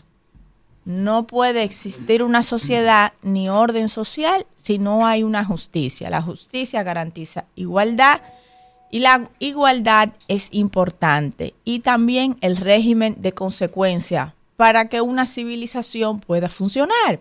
Este es otro lado del cubo de Rubik. Y está también la democracia. La democracia que está eh, un, encima, ¿verdad? De esta pirámide de Rubik, podemos decir, en el cubo de Rubik, que es uno de los lados que representa y que está encima también de la pirámide de Maslow, la democracia, los valores, la moral, todo esto. Que ya cuando un ser humano tiene sus necesidades cubiertas, entonces piensa en estos otros valores morales, cívicos, la democracia, etcétera. Para mí, estos seis, la alimentación, la salud, la familia, la educación, la justicia y la democracia, son los seis lados del Rubik que conforman el Estado. Vamos a analizar entonces qué tan desordenado está el pueblo dominicano con relación a este orden. Lo primero es porque ustedes dirán, ¿por qué Kimberly viene a combinar todos estos comentarios? Bueno, ayer era Día de la Ciudad, las ciudades. Ayer se celebraba el Día de las Ciudades, 31 de octubre. Y yo vi como Roberto Salcedo, en su condición del director del PROPEP, Kelvin Cruz, en su condición de director de FEDOMUS, eh, y otras organizaciones, ¿verdad? Realizaron un foro con las principales alcaldías o ayuntamientos del país, donde hablaban de la importancia del ordenamiento territorial y que la necesidad de promover empleos y el desarrollo en las zonas rurales del país, que son muchas. Porque para el 2030 Qué coincidencia que para el 2030 también está la Estrategia Nacional de Desarrollo y están los objetivos que nos propusimos en la Ley de Estrategia Nacional de Desarrollo. Que para el 2030, si seguimos como vamos, la mayoría de los dominicanos y dominicanas vivirán en las ciudades. El 80% de los dominicanos y dominicanas. ¿Usted sabe qué significa eso? Primero que va a peligrar la primera prioridad, el primer lado del cubo, la alimentación. Porque en el campo es donde están las tierras que son producidas por los campesinos y de ahí surgen los diferentes productos agrícolas que no solamente se exportan, sino que también son para el consumo local. O sea que va a peligrar la seguridad alimentaria. En segundo, vamos a tener centros médicos, el sistema de salud va a colapsar, como ha colapsado con esta situación del dengue, donde vemos que la mayoría de las ciudades, que son las que tienen las cacharras, que son las que acumulan el agua, porque no hay agua, porque vive demasiada gente, hay una densidad poblacional muy alta en un espacio muy limitado, que es lo que está pasando en los principales barrios de la provincia de Santo Domingo. Y la gente se ve obligada a acumular agua, lo que da lugar a los criaderos del vector del dengue, del mosquito. Y esto hace que cuando todo el mundo, esto combinado con los demás virus que existen, también fruto del cambio climático y de todo lo que está pasando, que el sistema de salud no ha colapsado, pero está a punto de colapsar con esta carga que tienen las grandes ciudades. Esto va a provocar también que las familias se destruyan. ¿Por qué?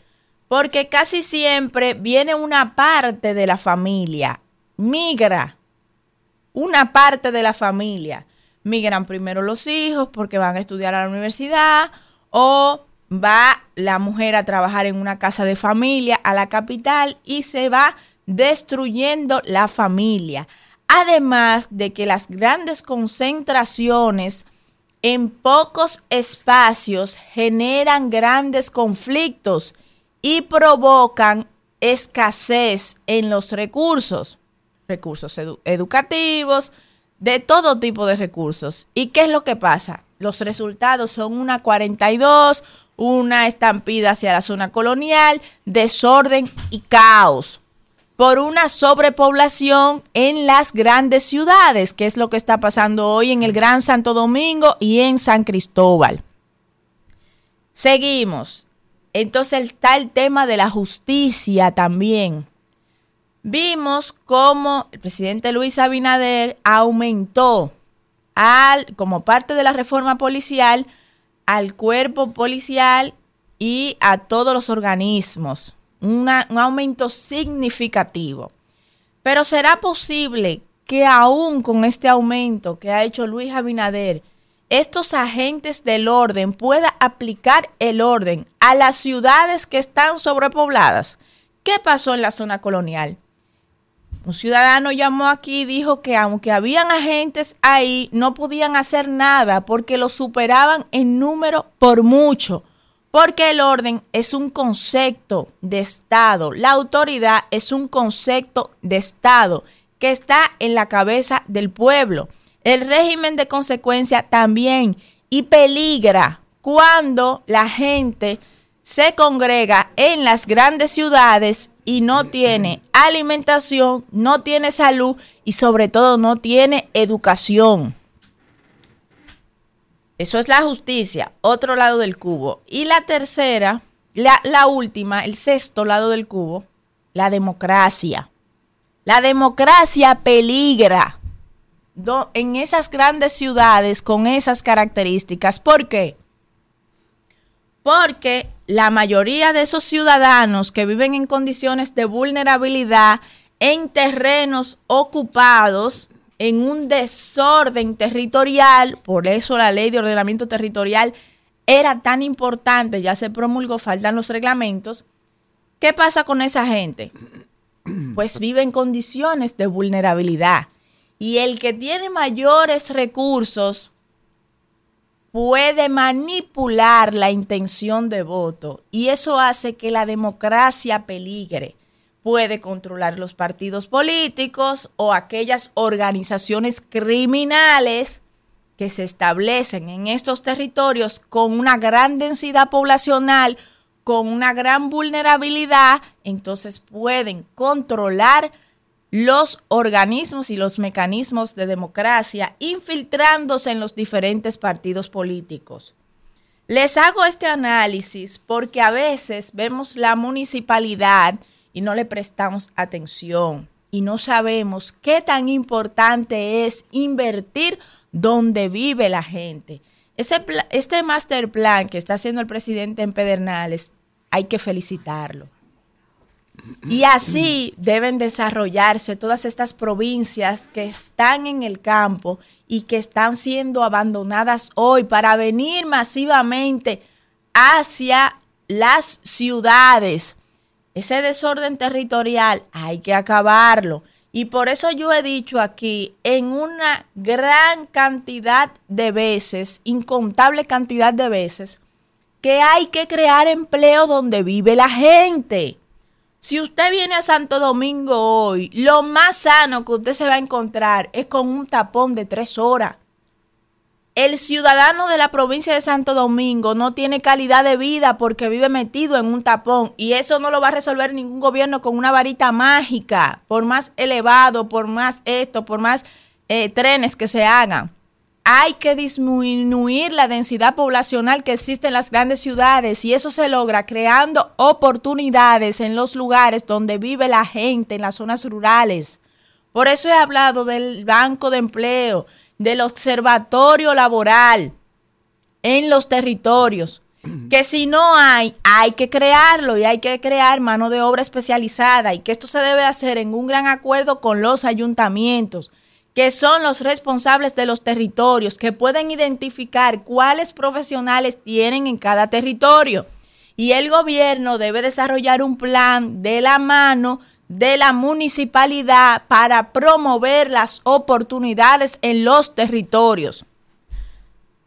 Porque va a ser difícil en el 2030 que el 80%, como está pronosticado, viva en las ciudades de este país y que los campos se queden vacíos y que nuestros productos se queden sin quien los produzca se va a encarecer la canasta familiar, se van a disminuir los servicios de salud en esas grandes ciudades, se va a destruir la familia dominicana. La educación va a tener mucho menos calidad porque cuando usted tiene 200 estudiantes en un aula, no es verdad que ningún profesor va a poder enseñar. Y vamos a seguir teniendo analfabetos funcionales que van a ir a la zona a destruir y a todas partes, donde quiera, por la llamada de cualquier loco no vamos a tener justicia porque no va a dar abasto para implementar ninguna justicia ni ningún régimen de consecuencia. Y mucho menos vamos a tener democracia. Así que el cubo de Rubik, que es nuestro país, que tiene 11 millones de habitantes, peligra porque en el 2030 9 millones van a ir a vivir al Gran Santo Domingo, a Santiago, a San Cristóbal y a las principales ciudades y van a dejar los campos vacíos. Esa es la realidad. Por eso es que hay que invertir en las provincias y en el desarrollo de los municipios y de las diferentes ciudades del país que hoy se están quedando vacías. Gracias, Isidro. Rumbo de la mañana. Bueno, regresamos, regresamos en este rumbo de la Aquí hay una mañana. noticia interesante. Sí, vamos a Yo ver. creo que con esta noticia se ha hecho justicia. Oiga esto. Bancos no pueden cobrar comisión a cuentas sin movimiento. ¿Alguien lo entiende? Claro. Yo siempre recuerdo a Ramón, a Ramón Orlando en la iglesia, decía, ¿quién entiende? ¿Me siguen? Atienda esto. Los depositantes de dinero en una cuenta de ahorro en cualquiera de las entidades de intermediación financiera no pueden cobrar comisiones si el dueño de la cuenta no saca o entra dinero en tres años. La superintendencia de bancos establece que los usuarios del sistema bancario solo pueden aceptar que le cobren comisión si han pasado tres años o más sin mover el dinero de depósito a su nombre. De lo contrario, previo a comprobar la lista de costos que contrató con el banco, deberá ir a hacer un reclamo a la entidad financiera y posteriormente a usuario que el programa de protección eh, al usuario de servicio financiero de la institución supervisora del, del sistema financiero. Hay algo más redactado ahí. La cuenta de ahorros que permanecen muertas en los bancos por más de tres años pasan a cuentas inactivas y se puede reclamar su reactivación. Si la cuenta pasa de 10 años, entra en la etapa de cuenta abandonada. Ustedes saben que frecuentemente eh, la gente tiene en su cuenta un dinerito y empiezan a descontarle su dinero porque no la mueve. O hay un límite eh, superior o inferior en que, en que los bancos empiezan a, a quitarle y a no quitarle dinero. ¿Entiendes? Entonces, yo creo que eh, esta ha sido una tremenda medida tomada por el- la superintendencia de bancos. Ya la gente tendrá la tranquilidad de que se pone su dinerito en la cuenta, tres años, no hay por qué el banco irle dismi- disminuyendo, no lo voy a usar la- el término sustraer, ¿verdad? Pero no pueden quitarle dinero a quien tenga en su cuenta de ahorro por más de tres años sin movimiento. Eso es Está bien. importante. También Miren, otra, eh, otra medida sí. que tomó el Banco Central, ¿ustedes vieron? Disminuyeron los intereses. Ah, la tasa. Sí. Pero, pero, pero será para los nuevos que entran, porque al que se la subieron, Eh, Yo hablé de eso esta al mañana. que se la subieron Sí, no se la bajaron. No, no la bajan. Será vaina. ¿Para qué la bajan si, si los bancos no le bajan la Yo voy a tasa? hablar de eso No ahorita. entiendo esta vaina. de los porqué de los porqués. Miren, señores, antes de continuar, ya tenemos por aquí a nuestro querido amigo el doctor Luis Cruz, epidemiólogo, ¿verdad? Subdirector de la clínica Cruz Geminián, hijo del doctor. Y él va a hablar del problema que hay en la maternidad. Vamos a hablar de todo. Que si la privatizan o no. el No, No, eso es que manipulación. ya. Eso ya viene Una usted de venenoso. Porque yo hablé esta mañana de eso. Eh, Eso, eso de lejos, de lejos, a Se leguas. ve que es una manipulación Eso es política. gadejo. Lo que coño, que Venga pasa usted, que usted siempre está de maldito usted. No, pa' que tú- Siempre de venenoso, siempre. Atención, país. Sedicioso, usted se muerde la lengua y se Para que envenena. usted vea, pues se la está mordiendo el listín, se la está mordiendo el nuevo diario, RCC Media, se la está mordiendo eh, el Diario Libre, barbaridad. se la están mordiendo todas las agencias de noticias que en el día de ayer... Póngase los lentes, abuelo. Sí. Que en el, muchas gracias. Y soy abuelo. Por eso. ¿Sabes cómo se llama el nieto mío? ¿Cómo? Se llama como el Va- director de una de las principales orquestas de la salsa, que ha sido el gran combo. Ves que yo sé cómo desviarlo. Él se llama Itier. Mire, pero antes que usted siga ahí. Oiga esto. Oiga ¿Me va a sacar? No, no. Esto es frecuencia modulada.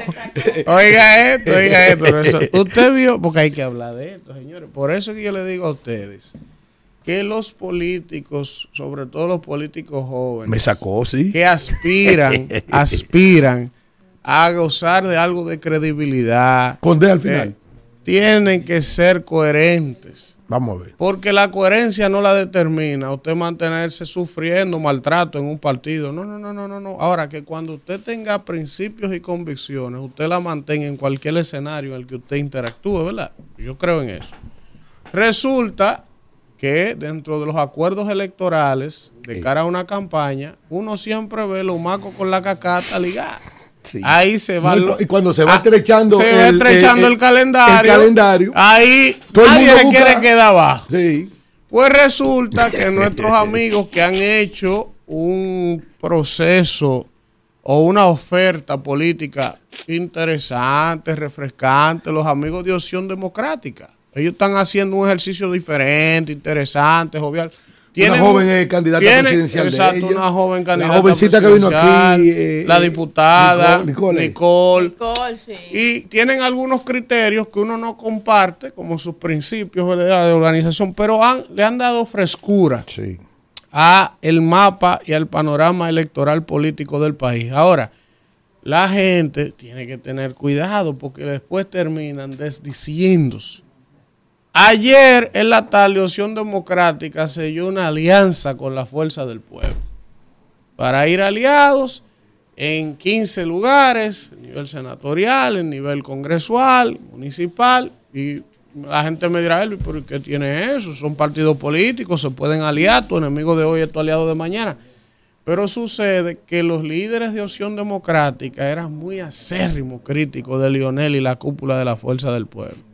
Y fíjate cómo hoy tienen que venir a pactar una alianza. Pero me dicen que ellos primero fueron a negociar el PRM y no le convino lo que estaban negociando en el PRM. Después fueron a negociar con el PLD y no le convino lo que le estaba ofreciendo el PLD y terminaron pactando con la fuerza del pueblo. Profesor, ¿usted quiere que le diga algo? Dígame, ¿Usted me lo permite, señora dígalo. coordinadora? Todo depende.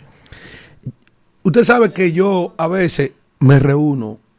Jarabe de palo. No, yo me reúno. con- Depende. ¿De qué depende?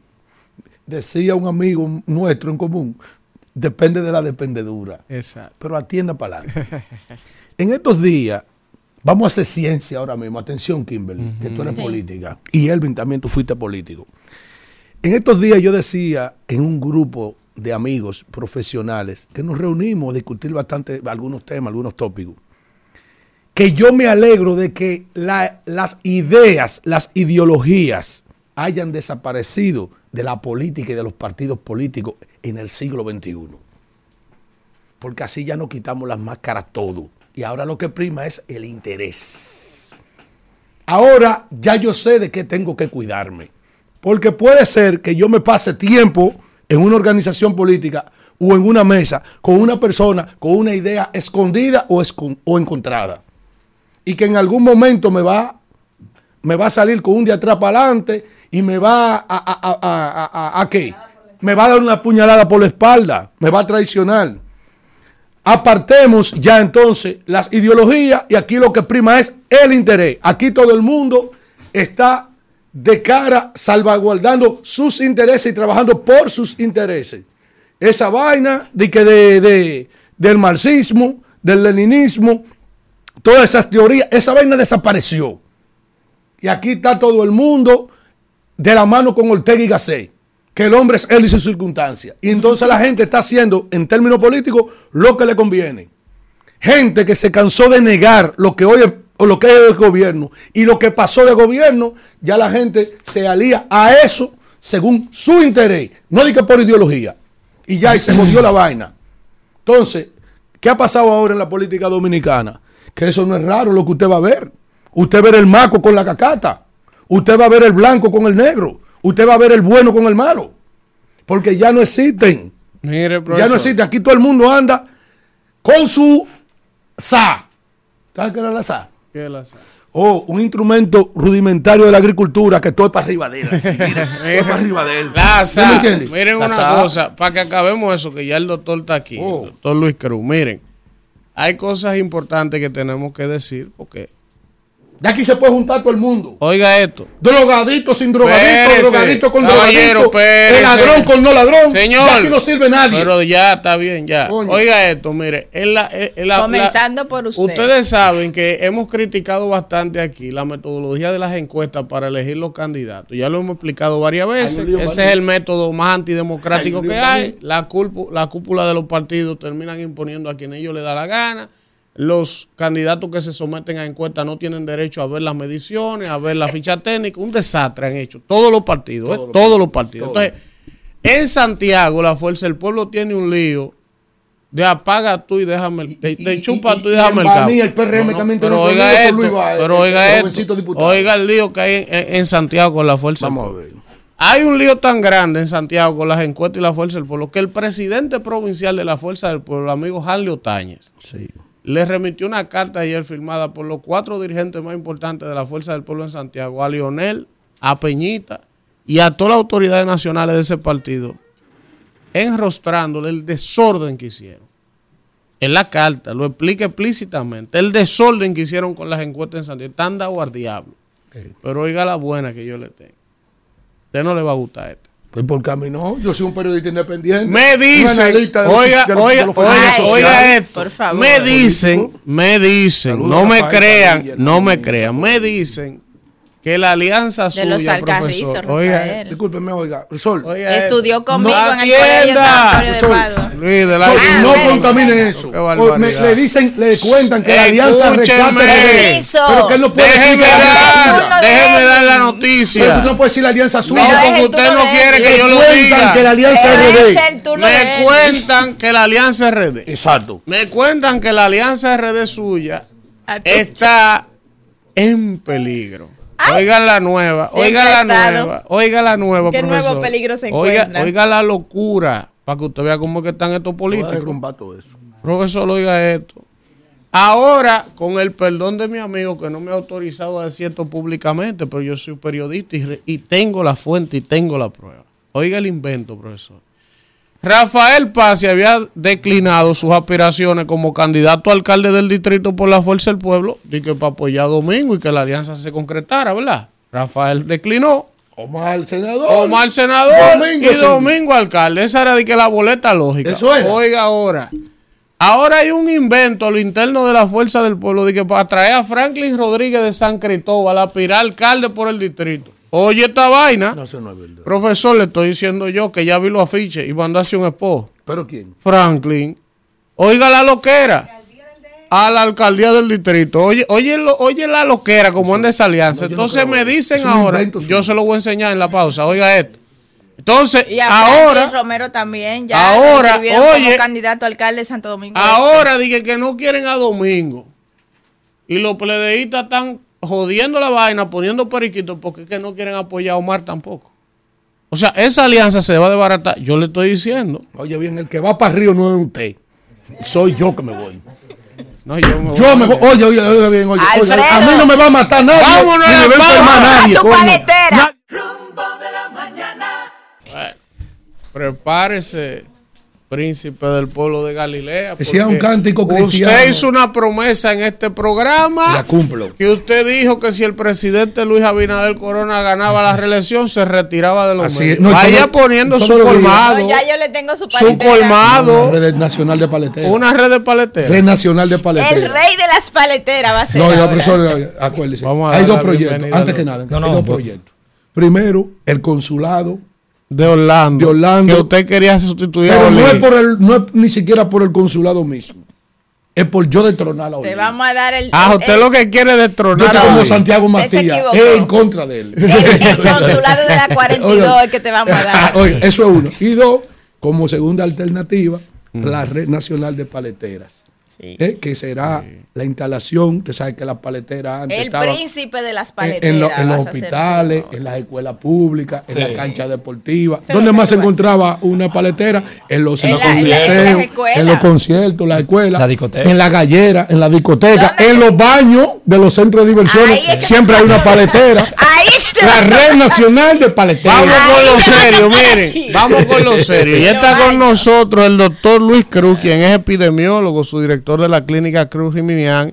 qué Y vamos a hablar de muchos temas con el doctor a propósito de una situación delicada que atraviesa el país con este brote de dengue. De dengue, sí. Eh, ha habido situaciones. Tenemos de todo un poco. De todo un poco. Ahora Sarampión, un dengue, influenza. dengue. Ay, ahora está el tema del sarampión. Entonces, Ay, doctor, Dios iniciar, iniciar en orden prioritario por el tema del dengue. A esta hora que estamos hablando, doctor, ¿qué es lo más reciente? ¿Cuál es la situación general? Si usted maneja alguna información de cómo están el tema del flujo de las ocupaciones de camas en los hospitales, Claro. en las clínicas, sigue igual, está bajando un poco. ¿Qué, qué- qué es lo más Mira, reciente qué- que hay del dengue? Qué bueno que, en primer lugar, buenos días. Buen día, Luis. A todo el que nos está escuchando por los medios digitales, la radio, entre otras vías.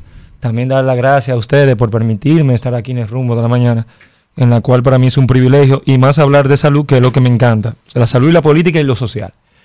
Eh, qué bueno que mencionaste ese tema porque voy a comenzar con algo. Se ha criticado muchos, las autoridades públicas, Kimberly, que eres una activista eh, política, que las clínicas no han colaborado y están rechazando a los pacientes con dengue. A mí me gustaría que me digan cuáles son las clínicas que, a qué se refieren. Y me voy a reservar los nombres de quiénes son los que dicen ese comentario. Pero son dos funcionarios públicos muy activos que dicen que la clínica y la sociedad de pediatría se han encargado de rebotar a todos los pacientes con dengue. Y yo siempre he dicho, de hace más de un mes, que esta situación iba a pasar. Y que esta situación iba a haber un tiempo que el gobierno se le iba a salir de la mano. Y se le salió de la mano. Porque si bien es cierto, mucha gente informó que porque este año está muy alarmante a los demás años diferentes. Sin embargo, el caso positivo es mucho menor que los años anteriores y los fallecidos también son mu- mucho menor que los años anteriores. O sea, nada más han fallecido 15 pacientes, Así es. falleció un niño ayer, pero sin embargo sigue siendo una cantidad muy bajita a comparación con los demás años. ¿Qué es lo que pasa? El dengue son cuatro genotipos. Genotipo 1, genotipo 2, genotipo 3 y genotipo 4. Está el 5, pero el 5 no circula en la República Dominicana. El dengue es endémico. El dengue siempre, para esta temporada, siempre vamos a tener una alta índice de positividad en pacientes con dengue por la lluvia, la temporada ciclónica y todo eso. ¿Por qué? Porque el dengue se cría donde hay o donde tenemos aguas limpias, acumuladas, como ejemplo una tapita de agua, un tanque, por eso la campaña de elimina el tanque o, o tape, tape el tanque, Los tape tacado, cloro, cloro untado, entre otras cosas. Cacharros. Entonces, ¿qué pasa? El genotipo que más circulaba en la República Dominicana era el genotipo 2. Un genotipo que era controlable, que no, no era tan agresivo, entre otras cosas. El que está circulando hoy, al día, en este año 2023, es el genotipo 3. ¿Qué ha provocado el genotipo 3? Un alto índice de sintomología muy agresivo en niños y en bebés, que eso ha provocado que las emergencias de pediatría estén colapsadas. Ahora viene el tema. Un niño con 60 mil a 40 mil de plaquetas es un niño que tiene que estar en un lugar con las condiciones adecuadas para atenderlo cuando se pasa alguna eventualidad. Tiene que estar preparado el centro. Cuando digo preparado, tiene que tener un cuidado intensivo pediátrico para poder abastecer esa necesidad que está pasando. O sea que si llega un niño a un centro que no lo tiene, probablemente no lo, no lo No lo va a poder ingresar porque fuera- porque no tiene las condiciones para atender. Claro, porque Fue lo que explicó el presidente. ¿verdad? Exactamente, fuera negligente de nuestra parte, como dueño de clínica, aceptarlo, Sí, porque desde el momento que tú lo aceptas, Tú eres tú responsable. eres de la vida responsable de ese la vida de ese niño y si fallece ese niño, lo que te va a caer a ti no es un solo problema, no. Viene salud pública, viene la sociedad civil, vienen los periódicos, vienen todos arriba de ti. ¿Y cuántos centros del país cuentan con Ahí voy. pediátrica? Y qué bueno. Y yo siempre lo he denunciado, pero nadie ha hecho caso a esto que voy a decir. Actualmente hay tres cuidados intensivos. Cuidado intensivo de adulto, que todo lo conoce y lo cubre el seguro. La- el plan básico te lo cubre. El cuidado intensivo de neonato, que es el, niño que, que nace, nace. que cuando nace con alguna con de, de dificultad respiratoria, con alguna condición de prematuro, va a un cuidado intensivo eh, de neonato. Y está el cuidado intensivo pediátrico, que es hasta los 18 años. ¿Qué pasa? En la República Dominicana tenemos una escasez de cuidado intensivo pediátrico. Siendo así, que la única pri- clínica privada que yo en el Distrito Nacional que puede tener un cuidado intensivo para abastecer necesidad es Corazones Unidos. Tiene plaza de salud, tiene CEDIMA, pero son muy escasas para la demanda que hay en el Distrito Nacional. Y los plan básicos de la aseguradora no lo cubren. Igual que la salud mental, no lo cubre. Aunque digan que sí, no lo cubre. Porque de honorario médico para un intensivista pediátrico son 15 mil pesos por noche. En el mejor de los casos. En el mejor de los casos. Porque- porque- Entonces, el único seguro que lo está 50. cubriendo es los seguros complementarios. Una clase baja de, económicamente no va a tener un seguro complementario que pueda pagar 15 mil, eh, 7 mil pesos mensual, aparte de su Por, por noche. por noche. Entonces, ¿qué pasa? También, aparte de eso, las profesionales de cuidado intensivo que hay son pocos. Nada más hay 50 en el país entero. Ah, están en Dembow. Ellos están. En Dembow. Eso es como la demanda. Mientras poco demanda, más alto va a ser el precio. ¿Por qué? Porque son pocos. Lo primero es que se debe darle prioridad a eso que de ampliar las residencias médicas de cuidado intensivo pediátrico e incentivarlo, porque nadie estaba incentivado a eso, porque no hay dinero. Y Porque se paga bien, porque si son nada más no, el un problema, es, especialista no, 15 por noche. el problema es que tú dirás, se paga bien. El problema es que no van donde es especialista, porque nadie puede costear ese Nadie servicio. Tres noches no ahí son cobran. 200 mil pesos. Cuatro noches ahí, estamos hablando de medio millón de pesos. Es un niño. Es. Entonces, los únicos lugares, hospitales actualmente que tienen cuidado intensivo pediátrico es el Lugo Mendoza y el Robert Ricabral. Por eso que vemos que en el Lugo Mendoza recibe 60 un día, recibe 70. Es que es el único hospital que tiene la capacidad. Y es por eso que el dengue hoy en día está en crisis, porque tenemos un colapso a nivel sanitario Luis, pediátrico. Yo lo dije. ¿Cuánto, Esa- esa cuánto es la tiempo explicación. que el gobierno no sabe sí, explicar. digo, el, el presidente lo dijo y lo trató de explicar. Lo que pasa es que la gente aquí repite las cosas No, tú sabes y qué pasa. desinforma. Que el ¿Qué presidente no debe? Explicarlo, porque que el presidente, el que debe de explicarlo es el ministro de Salud, que entiende más o menos de salud y el sistema. El presidente no lo explicó Mira tan bien porque no. no ha explicado, y Exacto, es el presidente, porque no lo maneja, ¿Sabes no termina lo que- no tiene que que manejar un los detalle, solos. yo quiero un detalle. Sí, porque la vicepresidenta dijo que eh, le hizo un llamado a las clínicas. Pero ahí viene. que no ahí- le estén rebotando. Ojo, Pero yo no estoy ¿cuál es la diciendo. y fuera mezquino, y quiero recalcar esto. Claro, sí. Fuera mezquino decir que este gobierno, y miren que yo soy apartidista, aunque me guste la política, no tengo una casa política. Pero fuera mezquino decir que este gobierno Igualito. ha sido el que más se ha empeñado en mejorar el sistema de salud en la República Dominicana. Ojo, como médico lo digo y siempre lo digo. El presidente que, de que yo memoria tengo, o sea, desde el 2000 para acá, el presidente que más desempeño y más valorado los médicos ha sido este. Ha sido Luis ¿Cuánto- Abinader. cuánto- cuántos hospitales Pero, ha construido? Hermano, Bueno, espérate, déjame explicarme. Pero voy para allá. Yo, yo, yo Vamos- sí- vamos a los yo tengo mi prueba, bueno. yo tengo mi prueba. Vamos a los presupuestos. Él, está peleando con el gremio médico desde hace mucho. no, se ha puesto de acuerdo con los médicos. eh, Ojo, hay Inversión. qué bueno que me. Ah, che, que tengo tanto tema. La vida es número. Eh. Pero antes de irme, yo voy para allá. Para ahí mismo con el dengue. Escúchame, si te lleva ese señor. Pero el lleva- dengue, qué bueno que sepa, Kimberly, que la vicepresidenta hizo un llamado, Sí. que la clínica debe ingresar. Y yo traje un dato de, solamente de la clínica Cruz y Minian para hablar con base. Que no puedo ingresar niños graves porque no fuera prudente. Sin ingresar esos niños graves, desde el primero de septiembre hasta, hasta ayer, el 31 de octubre, yo he ingresado 417 pacientes con dengue positivo. Mira, mira, Y, mira. y en las emergencias, social. y en Ahí las mismo. emergencias hemos recibido 6.500 emergencias con sospecha de, co- de dengue. Luis. es decir, que nosotros estamos, tra- estamos ustedes- trabajando. Ahí mismo, Ustedes ¿cuánto, no- ¿cuántas personas ponen fallecido en la, en, encima. en la clínica? No, No, nadie ha fallecido por dengue. Ustedes ponen por encima Humano que lo comercial. Todo el mundo sabe que la clínica Cruz Minian es casi un hospital. Allá no- hay una sola persona que no vaya que se le encuentre una solución. Así Somos que la única que acepta cenaza La subsidiada. verdad es que ya esa vocación se ha perdido mucho en el país. Quizás por eso el llamado. Mire, yo quiero que mi compañero me permita hacer una, eh, una observación sobre el problema del dengue Sí. y el tratamiento, de aprovechar tu presencia para que tú nos aclares. En. Brasil se han eh, eh, tratado el tema del dengue con unos mosquitos transgénicos que han sido modificados en su estadio embrionario. Uno- le- unos mosquitos soldados. se- exacto, se le inyecta un gen que es fulminante para el mosquito del dengue y también para la chikungunya. Sabe que Brasil es enorme. Ujú. Hay un estado Sí. que tiene 400 millones de habitantes, que tiene una gran cantidad de habitantes y en ese en ese municipio, perdón, pues es donde se ha experimentado eso y ha funcionado muy bien. Ayer el doctor que usted mencionó, José Joaquín Puello, estaba gran hablando de que aquí hay que hacer lo mismo, tratarlo genéticamente, enviar, como dice Alfredo, para que la gente lo entienda, un ejército de mosquitos eh, modificados la- el- el- genéticamente sí, para que la gente entienda, para aniquilar el mosquito del Aedes dengue. Por el tema de que también el aumento del mosquito se debe al cambio climático Claro. y, y cada año La vamos temporada. a tenerlo en Esta demasía porque esta temporada Sí. va a estar con presiones mucho más altas, diferencia de presión y todo eso provoca que el mosquito se reproduzca más eh, rápido y mucho más agresivo. Así es. ¿Qué tú nos puedes decir sobre eso que expresaban ayer esos médicos, encabezados por José Joaquín Puello, sobre ese tratamiento? Y lo segundo, ¿en qué tiempo tú considerarías que se pudiesen construir y tener eh, ese personal formado que no es atractivo para los médicos ahora, formarse en emergencias pediátricas para que nosotros como país podamos tener resuelto ese problema? ¿Qué tiempo tú crees que, que nos podamos tomar para eso? Eh, muy buena, muy buena pregunta, Kimberly. De verdad que, por ejemplo, del Brasil, si bien es cierto, se ha No, planteado. y espérate, agradecer aquí, aprovechar con mi compañero, el doctor Cruz Jiminian y mi familia, siempre Sí. ha tenido una relación muy, Muy muy, cercana. estrecha y Saludo con mi a carrera Antonito Cruz. política. Sí, Lo queremos con locura. El único que ha en vencido la muerte. y en la Guayiga, sí. Después de Y Jesucristo. Gracias a Dios y a Antonito todas las oraciones de su pueblo. Eso y a Este mi pueblo de rodillas que Robin Cruz. Robin Cruz, le sí. pidió, le pidió a Dios que no estábamos preparados para ver partir Bravo. al ángel del pueblo. Dile que me mande mi sobrecito. Gra- gra- gracias, Alfredo, gracias, de verdad. Te vamos a apoyar con la paletera. Cuidado.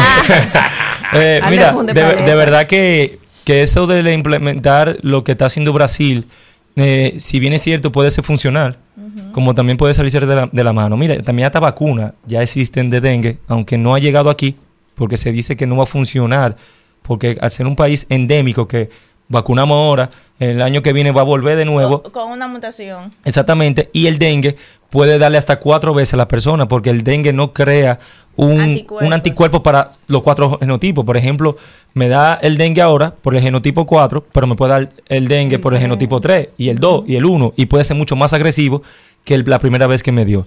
Es decir, que esa sería una vía A de los mosquitos. le ha dado de todo.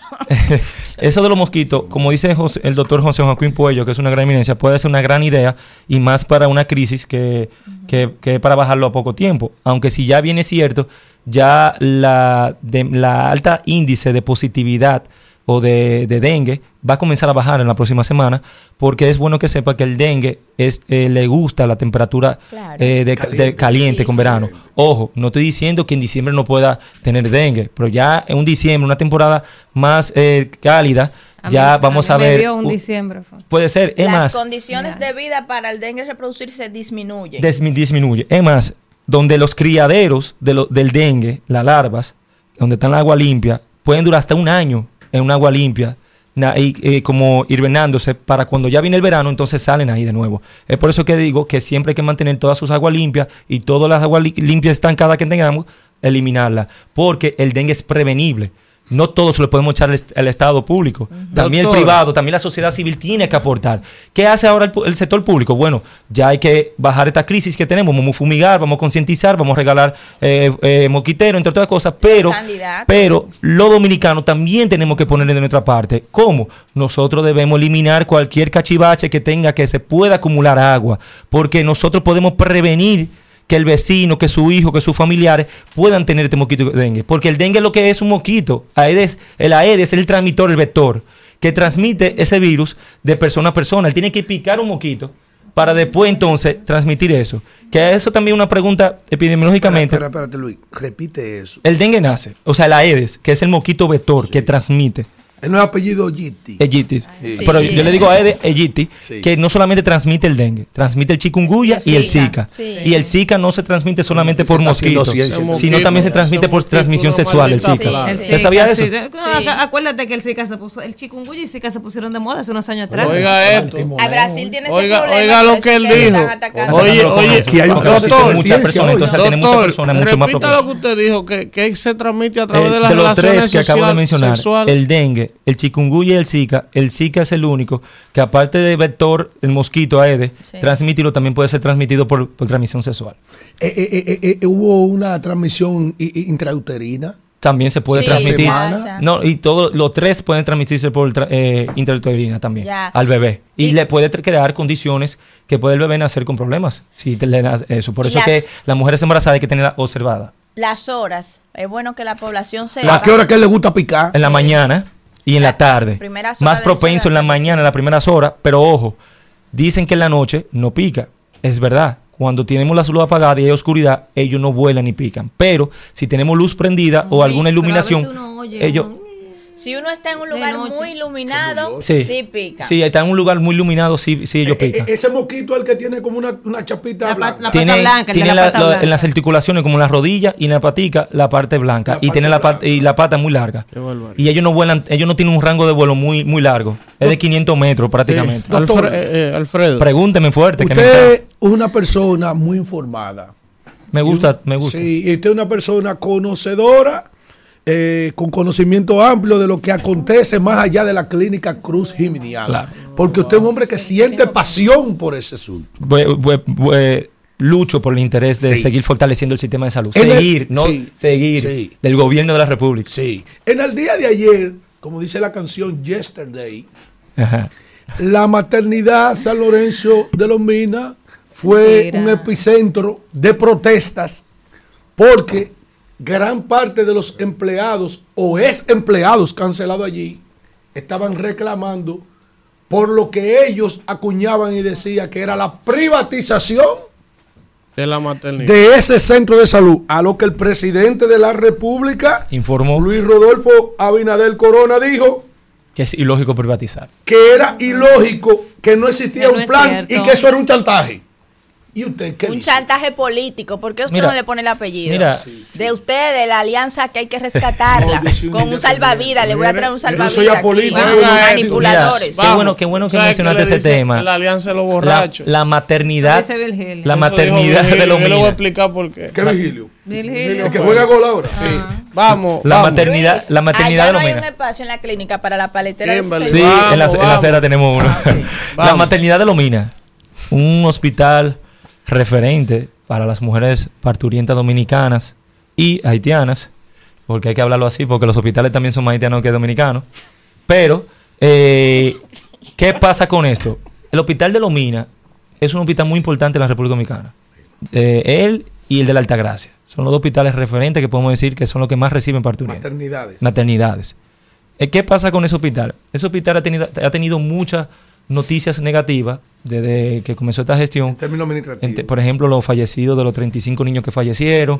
Ahora con esta noticia que, qui- que supuestamente dicen los médicos que quieren privatizar.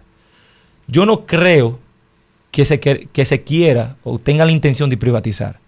Porque fuera ilógico, y no sé porque no estoy dentro del gobierno, no estoy dentro de- del comité de salud que tiene el presidente, pero fuera ilógico privatizar ese hospital cuando es el referente del sector salud aquí.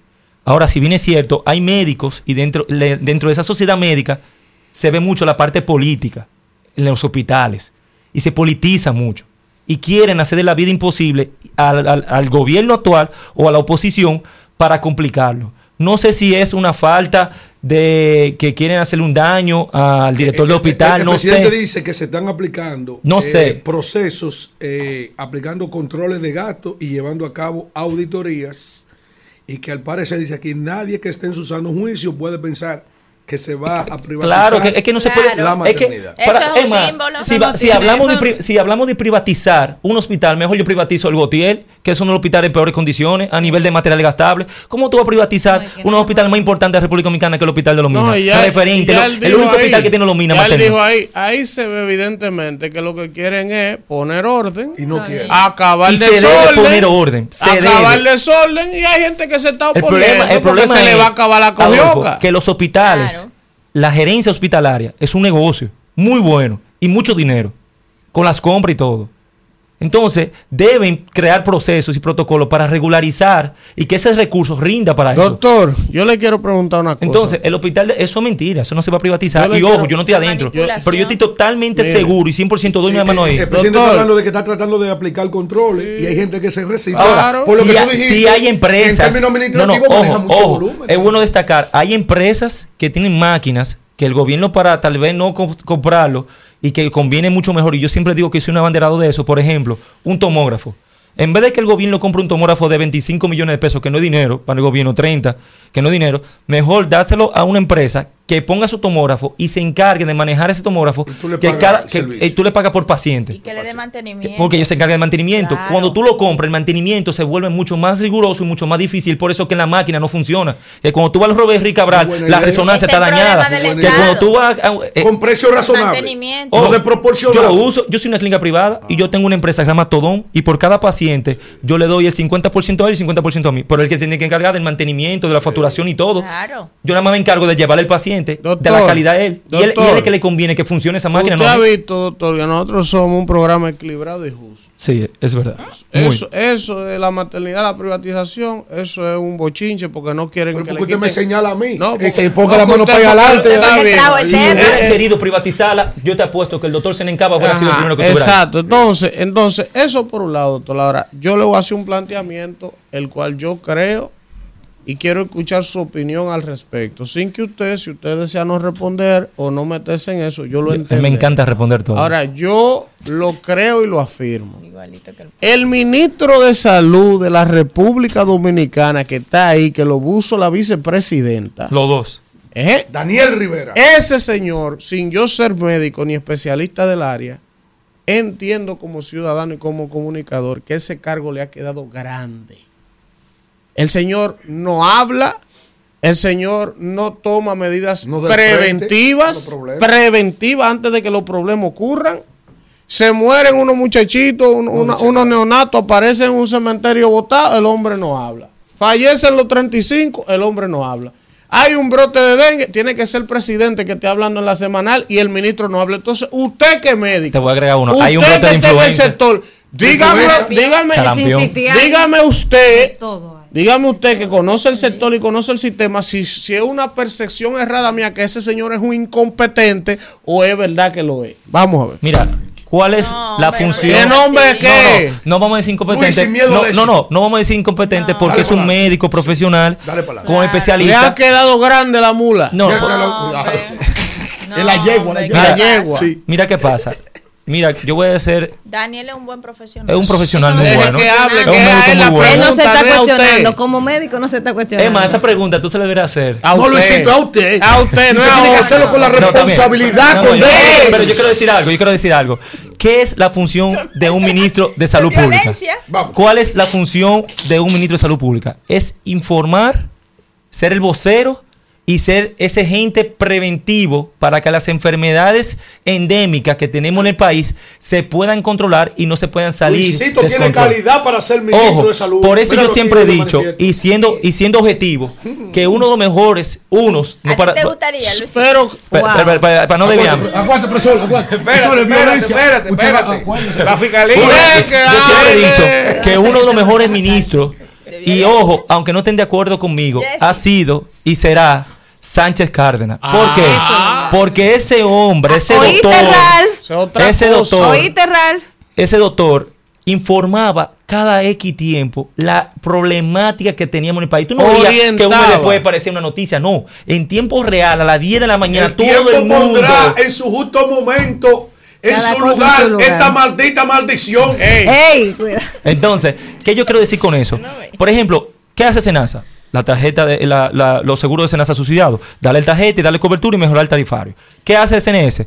Los eh, nombramientos médicos, nombramientos de enfermería y mejorar que el profesional de salud te- esté garantizado en los hospitales. ¿Qué hace el Ministerio de Vivienda? Garantizar la infraestructura. ¿Qué hace Promesa la farmacia de pueblo y medicamentos? ¿Qué debe hacer el Ministerio de Salud Pública? Controlar las prevenciones. Por eso él tiene programa de, de tuberculosis, programa de vacunación. No va programa de palabra, qué sé yo. magistrado. La Y charla, él, y él, charla. Yo por eso siempre he dicho y he sido un abanderado que la salud debemos dejarla de ver como El negocio. próximo y no ministro de como- Salud de la tampoco República como- Dominicana debe ser Luisito No, Cruz. no, yo no creo que- ¿Usted me apoya? Aprobado en primera y segunda lectura. Presidente, Se fue. ya lo sabe. Yo no quiero, la ojo, charla. yo no quiero quitarle, eh, voy. Yo no quiero quitarle esa función a mi querido amigo doctor. Usted no, pero yo sí. Pero espera. Que lo ya- quite ese incompetente. Debemos nosotros Ah, como dominicanos dejar de ver la salud como una salud curativa. Aquí vamos al médico cuando tenemos algo. Preventiva. Aquí debemos ver la salud preventiva, que es la salud que nos va a ahorrar tanto para los familiares como para el Estado como para el sector privado un ahorro demasiado grande. Luisito, gana Entonces, Luis Abinader en primera vuelta. Pero que no es responda, pero es un ciudadano. Es un ciudadano. Que responda. Político. Él es como Él profesional. es un ciudadano. Porque yo soy, yo soy, si lo pone de ministro de salud porque está haciendo política. ¿Qué es lo que Él es un ciudadano y va a votar.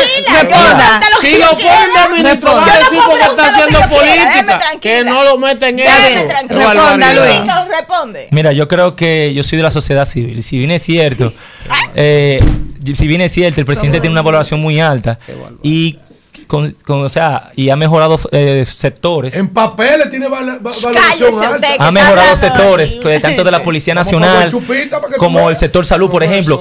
Yo voy a decir, yo voy a decir algo que me dijo al principio. ¿Qué, qué el presidente de la República ha hecho para el sector salud? Ok, ahí voy.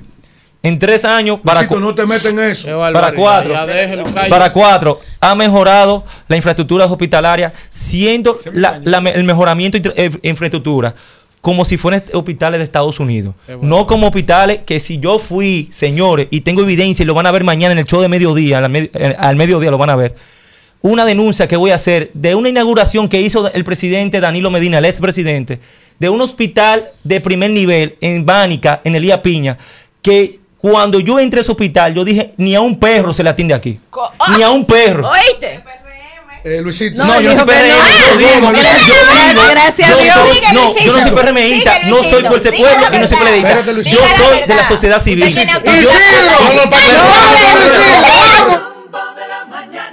Bueno, regresamos en este rumbo de la mañana.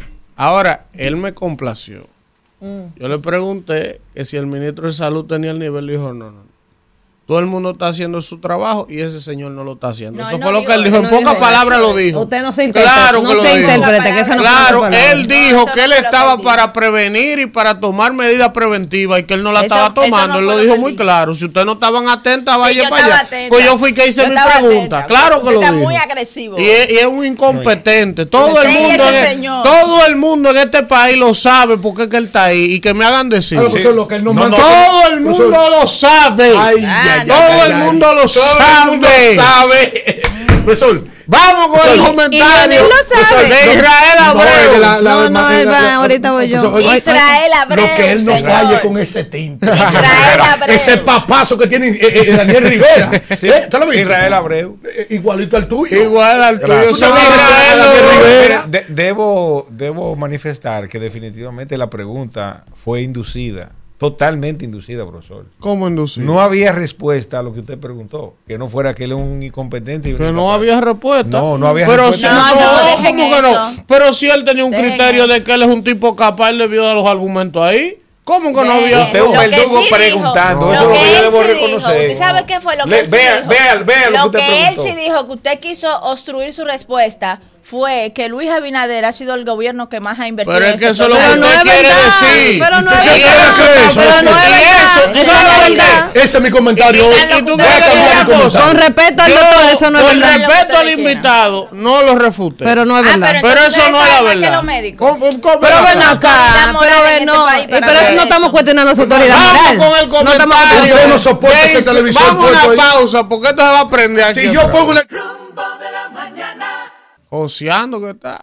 Regresamos en este rumbo de la mañana y vamos con el comentario del profesor Israel Abreu. Muy buenos días. Tremendo, Llegó el Popi. tremendo debate en esta mañana. Definitivamente un grupo de profesionales que, que, que está dando corriente. Miren, eh, en el día de hoy voy a versar mi comentario en tres puntos sumamente importantes. Primero, eh, un reconocimiento a la mujer dominicana en las personas de mis compañeras Kimberly y Danira, resaltando que por primera vez República Dominicana tiene en la presidencia del Parlacén a una mujer, la señora Silvia García. Yo no sé qué tanto ha sido esto eh, comentado en República Dominicana, pero es importante que la mujer se vea representada en ella, en el punto en el que se encuentra ahora mismo alcanzando el máximo estamento de poder de lo que es el Parlamento Centroamericano. Silvia García, que es una destacada PRDista, una eh, hija de Peña Gómez, una peñagomista de toda la vida y que representa al PRD en el Parlamento Centroamericano. Patricia, me- eh, Silvia, me siento orgulloso de ti y definitivamente la mujer dominicana se encuentra dignamente representada en ti. Y éxitos al frente del Parlamento Centroamericano. Como ya ustedes comentaban al inicio del, del programa, creo que Elvin lo comentó esta mañana, en la reunión de la Junta de Política Monetaria de República Dominicana, que se da a final de cada mes, se resolutó reducir la tasa de política monetaria en 25 puntos porcentuales, alcanzando el 7.25%. Usted que me está escuchando, es importante que sepa, en ocasiones anteriores lo he, lo he dicho y lo repito, que si usted fue objeto de un aumento en su tasa de interés por el mismo concepto del aumento en la tasa de política monetaria, porque en algún momento tuvimos una política restrictiva que pasó de una política expansiva de un 3% en tasa de política monetaria a 8.5%.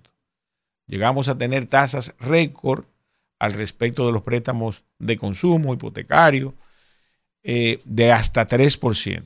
Y de repente, en pocos meses lo llevamos a 8.5, lo que provocó que los bancos tuvieran que aumentar las tasas de interés que le cobraban y le mandaron una comunicación diciéndole, mire, su tasa de interés va a subir en este porcentaje, su cuota de ahora en adelante va a ser esta. Entonces, el resultado de la reducción en la tasa de política monetaria es que en la misma proporción que a usted le fue aumentada la tasa de interés, en esa misma proporción le debe ser reducida. Si usted fue objeto de aumento en su tasa de interés, ¿verdad? En el momento que aumentó la tasa de política monetaria, que pasó de 3 a 8.5, yo no estoy hablando de ahora, porque el dinero funciona en bloques y me gustaría explicarlo. Entonces usted tiene ese mismo derecho de reclamarlo. ¿Y cuál es el procedimiento? Inicialmente usted le hace una comunicación formal a su banco solicitándole que le reduzcan la tasa de interés, vuelvo y le repito, si usted fue objeto de aumento de tasa de interés en el momento que subió la, la tasa de política monetaria, en 30 días se supone que el banco debe darle una respuesta positiva o negativa. Si es positiva, hasta ahí llegó. Si es negativa, entonces usted debe proceder con esa reclamación negativa o sin respuesta. El banco no necesariamente tiene que responderle, pero tiene 30 días para que se produzca una respuesta. Entonces usted va por usuario. Y pro usuario debe entonces, organismo de la superintendencia, debe proceder a la gestión, inclusive del crédito de manera retroactiva si fuese necesario. Así es como funciona. ¿Y por qué funciona en bloque? Porque los bancos reciben un dinero producto de sus ahorristas o de sus inversores, quienes compran papeles comerciales como certificado financiero, certificado de depósito o inclusive bonos o acciones de los mismos bancos. Entonces, a una tasa de interés y ese dinero se presta con el margen de comercialización que tiene, que está entre 4% y 5%, hasta más, dependiendo el tipo de facilidad crediticia que el banco ofrezca. Pero usted tiene derecho a solicitar el crédito por ese aumento en la tasa de interés que ha sido el efecto de la reducción de la tasa de política monetaria. ¿Qué persigue el Banco Central al respecto de la reducción de la tasa de política monetaria? Es sumamente simple. Aumentar el poder de consumo de los ciudadanos a través de los préstamos. Una tasa de interés desincentiva la economía porque la gente no sale a buscar prestado, sino todo lo contrario, cuando la tasa de interés está alta, la gente lo que decide es poner su dinero en el banco a ganar dinero, así como si estuviese sembrando una mata de aguacate.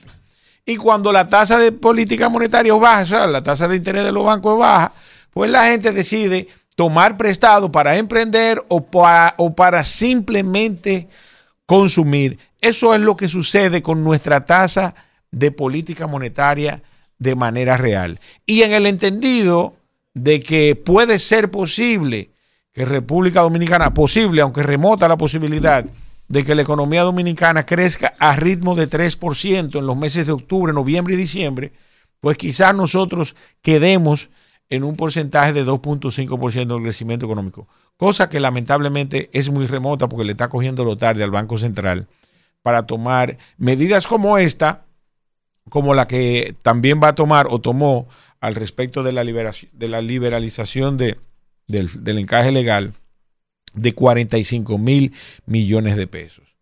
Entonces, esperemos que los resultados de esas políticas monetarias pues se traduzcan en un eh, crecimiento económico por encima del estimado por la CEPAL y por encima del que actualmente tenemos en los primeros nueve meses del año, que es de alrededor de 1.7%. Por otro lado, y quizás más importante, es resaltar un dato que ese filósofo griego eh, publicó en el día de ayer aquí, Alfredo de la Cruz. Sí. Al. Ah, de Yaguate. Ok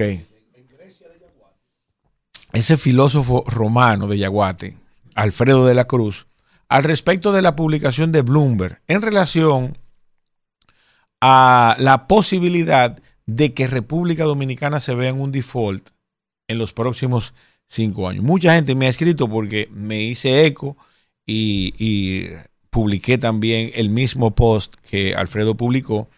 Y la pregunta que la gente se hace, ¿por qué pasa eso? ¿Cómo llegamos hasta aquí? ¿Verdad?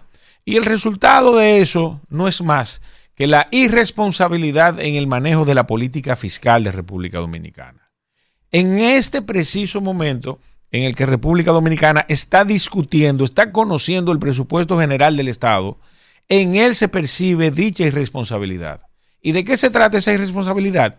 El solo hecho de que República Dominicana tenga gastos corrientes por encima de las recaudaciones es un hecho sumamente irresponsable desde el punto fiscal, desde el punto de vista fiscal y financiero. Oigan bien, si República Dominicana va a recaudar un billón doscientos mil millones de pesos y va a tener gastos corrientes por un billón doscientos sesenta mil millones de pesos, eso significa que vamos a coger 60 mil millones de pesos prestados para financiar nóminas pensiones, energía eléctrica, telecomunicaciones y otros gastos que no, que no van a producir ningún retorno. Entonces, la acumulación de esas políticas irresponsables es la deuda que República Dominicana experimenta hoy, sin desmedro de que el PRM y el gobierno de Luis Abinader ha tenido la oportunidad de elaborar tres presupuestos. Tres presupuestos que lamentablemente todos los gastos corrientes consignados excedieron los ingresos corrientes eh, que se presupuestaban recibir. Lo que implica que hemos financiado gastos corrientes en los últimos tres presupuestos. Además de que han tenido el récord en términos de tiempo y cantidad al respecto del endeudamiento del Estado dominicano. Entonces, esa es la justificación del por qué hemos llegado hasta aquí. Ahora, en términos reales, en términos absolutos, República Dominicana va a pagar 229 mil millones de pesos. Ese es el equivalente al 21% del presupuesto de ingresos, de lo que va a cobrar. Póngase en la posición de que usted le van a quitar el 21% de los ingresos que usted tiene. Vamos a ver si usted tiene la suficiente capacidad para resolver los problemas de su familia con el otro 79% que le queda. Y entonces finalmente el cuestionamiento al respecto de la sostenibilidad. ¿Y qué es lo que dice Bloomberg? Que República Dominicana se encuentra en el segundo lugar con perspectivas a caer en un default en los próximos cinco años. ¿Qué es un default? Un default no es más que la incapacidad que tiene un Estado para solventar los compromisos financieros relacionados con su deuda. En este momento es un 21% el costo financiero solamente y alrededor de un 10-12% la amortización a préstamo, o sea, lo que nosotros llamamos abono a capital. Esos solo dos rubros representan el 33% del presupuesto de ingresos en República Dominicana.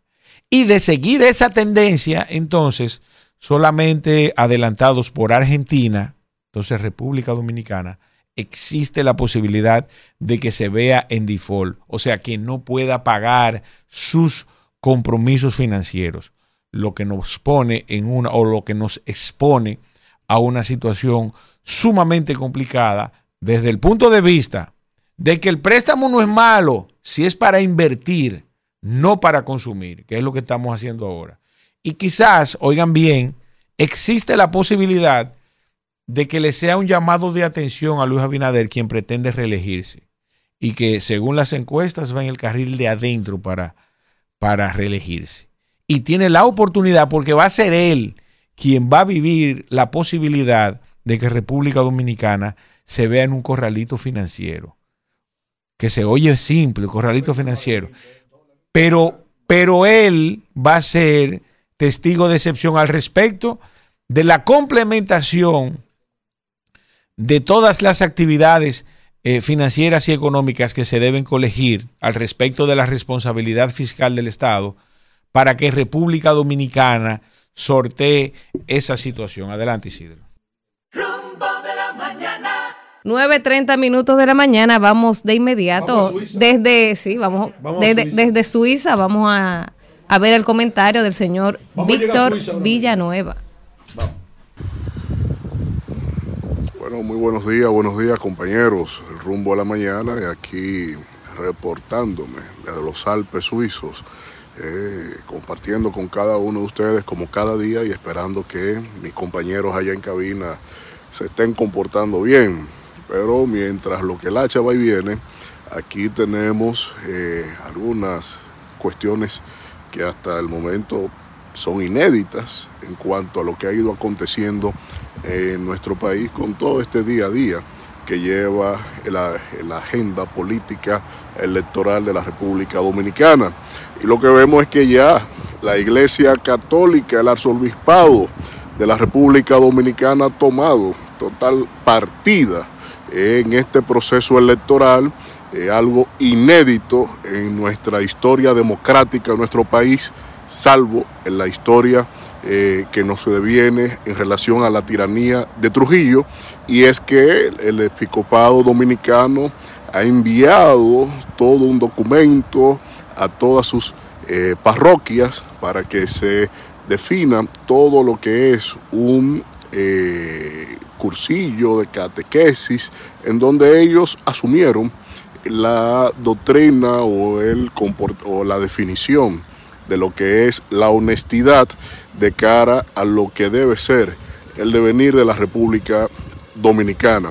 Pero resulta que ese elemento de la honestidad eh, que ellos traen a colación no es solo que de manera eh, moral, haciendo uso de los postulados que a la propia Iglesia Católica le luce desde la época de San Agustín, sino que esencialmente ellos asumen la honestidad y le dan un carácter inminentemente político, pero más que político también propagandístico, porque asumen eh, de manera frontal y directa no solo el baluarte de el hilo conductor temático de la campaña del presidente Luis Abinader, que es la honestidad, sino que también hacen un enunciativo expreso y así lo comparto a cada uno de ustedes en pantalla para que vean taxativamente cómo el episcopado promueve al presidente Luis Abinader para las próximas elecciones y cómo en realidad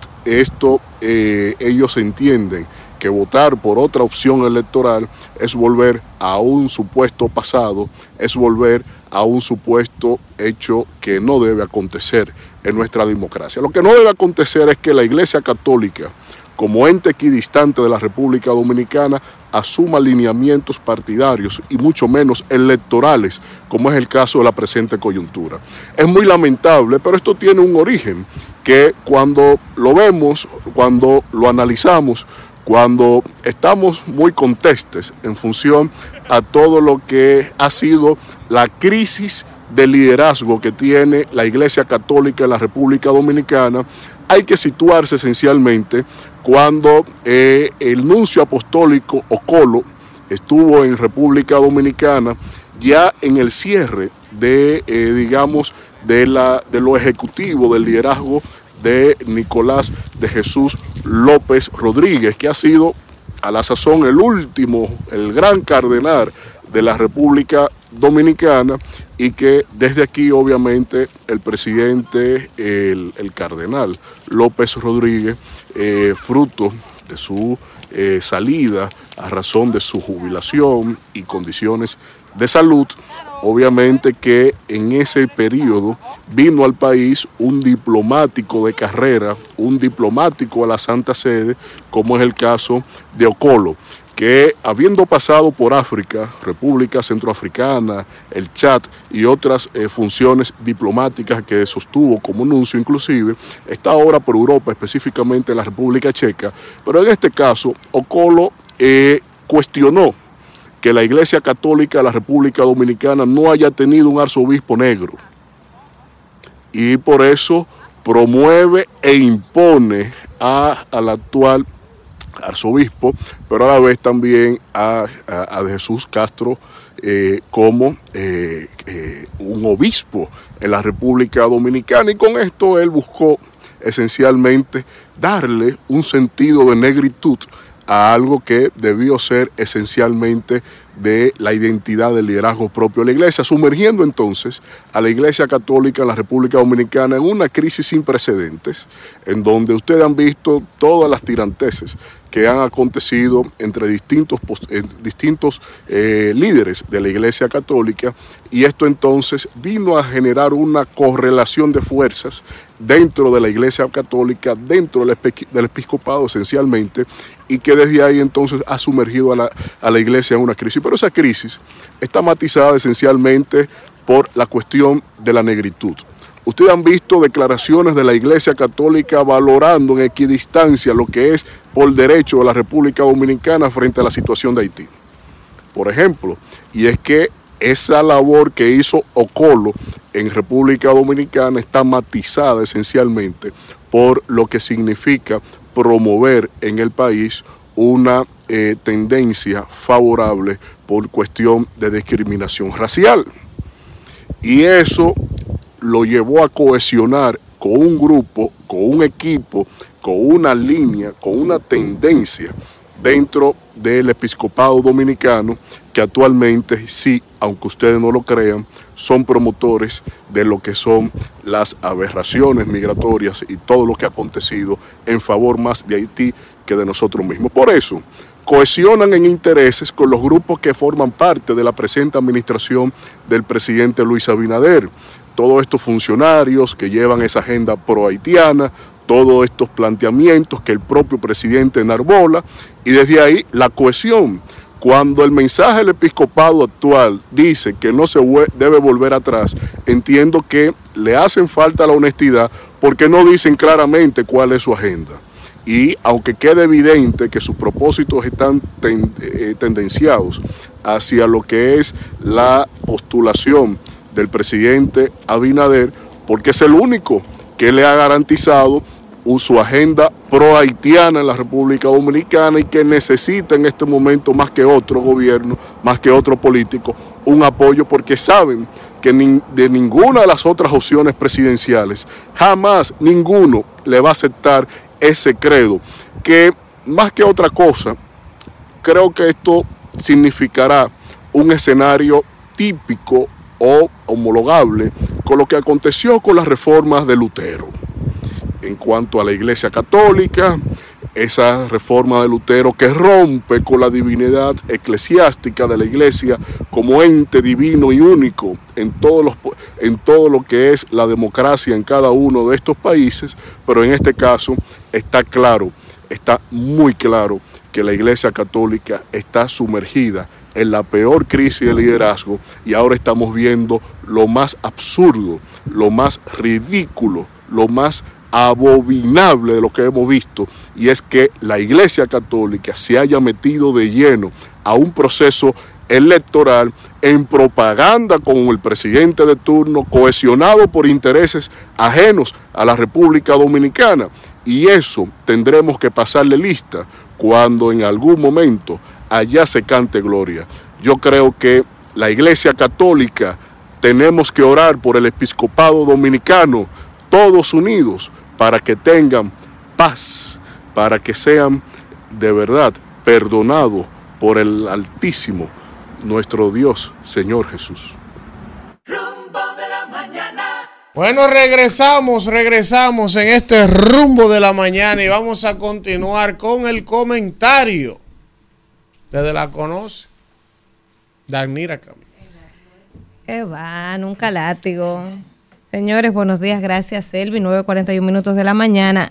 Eh, antes de, mi comentario central, voy a hacer una puntualización sobre algo que decía el doctor del tema de salud, el doctor eh, Luisito Cruz, del tema de salud. Y yo me puse, cuando él hizo referencia al ex ministro de Salud Sánchez Cárdenas, recordé el buen manejo de la pandemia de esta administración, que eso todos los hemos, lo hemos destacado, pero que también hay que darle su punto al PLD que cuando llegó esta administración encontró una estructura sólida y encontró ya una programación montada para enfrentar la pandemia. Y el éxito que tuvo esta administración con el tema del manejo del COVID fue gracias al buen manejo que hizo Sánchez Cárdenas cuando empezó la crisis. Porque si la crisis, si la pandemia agarra a la administración llegando sin, tener los conocimientos y sin saber nada, o sea, si, si encuentra ese, ese, ese COVID al gobierno, si fuera, por ejemplo, qué sé yo, a los seis meses de Abinader haber llegado, el panorama hubiese sido muy diferente. Entonces hay que reconocer eh, lo que decía el doctor Luisito Cruz de, del ex ministro Sánchez Cárdenas y sobre todo en el tema del manejo de la pandemia, que gracias a eso el PRM tuvo un excelente manejo de la pandemia. Miren, yo quiero referirme a una noticia y es uno de los temas que yo siempre traigo aquí y es una noticia que uno no quiere ni siquiera tener que compartir. Pero ayer yo hablaba del tema de la educación y, daba unas estadísticas y, para uno poder entender el por qué la sociedad de hoy está como está. Cómo el hecho de que los, padres salieran de los hogares a trabajar, descuidando la formación en valores de sus hijos, ha hecho que esta sociedad esté como esté. Que los valores estén por el piso, que cada día haya más violencia, haya más situaciones lamentables. Eso es porque los padres han tenido que salir a buscar el peso y han descuidado la formación en los hogares. Y yo presenté unas estadísticas ayer que presentó Educa en la, en la semana pasada de la encuesta en hogar 2022. Hoy, el Listín Diario recoge una información de un hecho que ocurrió el pasado viernes en Santiago, en Guayabal. Cuatro niños de entre eh, 10 y 12 años torturaron a un niño de 9 años.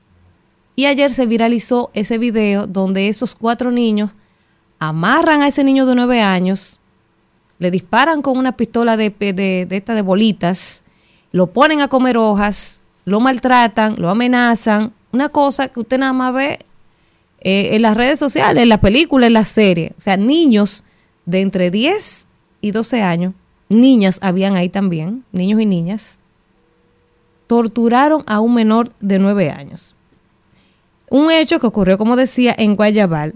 Y uno di- dirá, ¿y dónde es que aprenden esto? Bueno, eso es lo que usted está viendo ahora en los medios de comunicación, esa serie colombiana de, de, de, de- de droga, de capo, de vaina, o sea, donde se tortura y demás, en YouTube, eso es lo que se ve. Se ve cómo lo amarran, lo golpean sin piedad, mientras ellos mismos graban el hecho y también lo comparten en las redes sociales, porque ahora un muchacho de 10 años, 11 años, los padres con esa permisividad, para llenar el vacío de lo que no le dan, le dan la tecnología, le dan celular, le dan tableta. Entonces ellos mismos grabaron el video y lo subieron a las redes sociales. La mamá tiene 24 años. O sea, esa niña, ella lo tuvo, ella lo tuvo siendo una menor, lo tuvo a los 15 años, porque es un círculo de pobreza que se va repitiendo.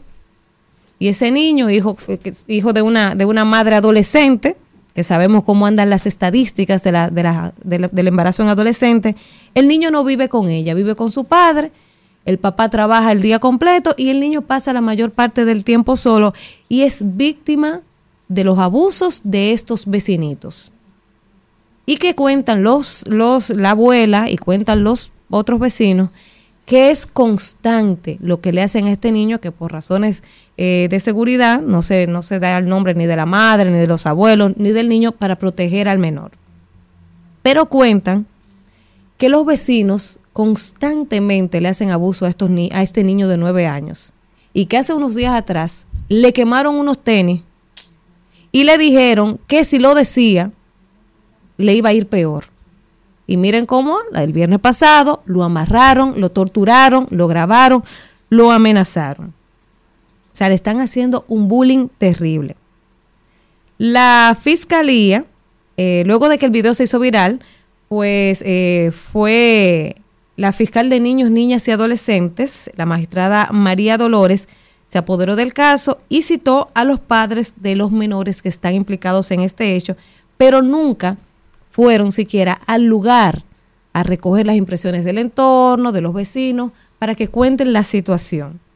Y solicitó a los padres, los entrevistó la fiscal María Dolores, y luego de ahí, cada quien para su casa. Y estos niños de 10, 11 y 12 años, sin ningún tipo de régimen de consecuencias, mañana quizás puedan hacerlo peor, porque nadie le ha condenado por el hecho que está lo, lo que están haciendo, por este abuso. Ah, porque son niños. Coño, pero están actuando como delincuentes.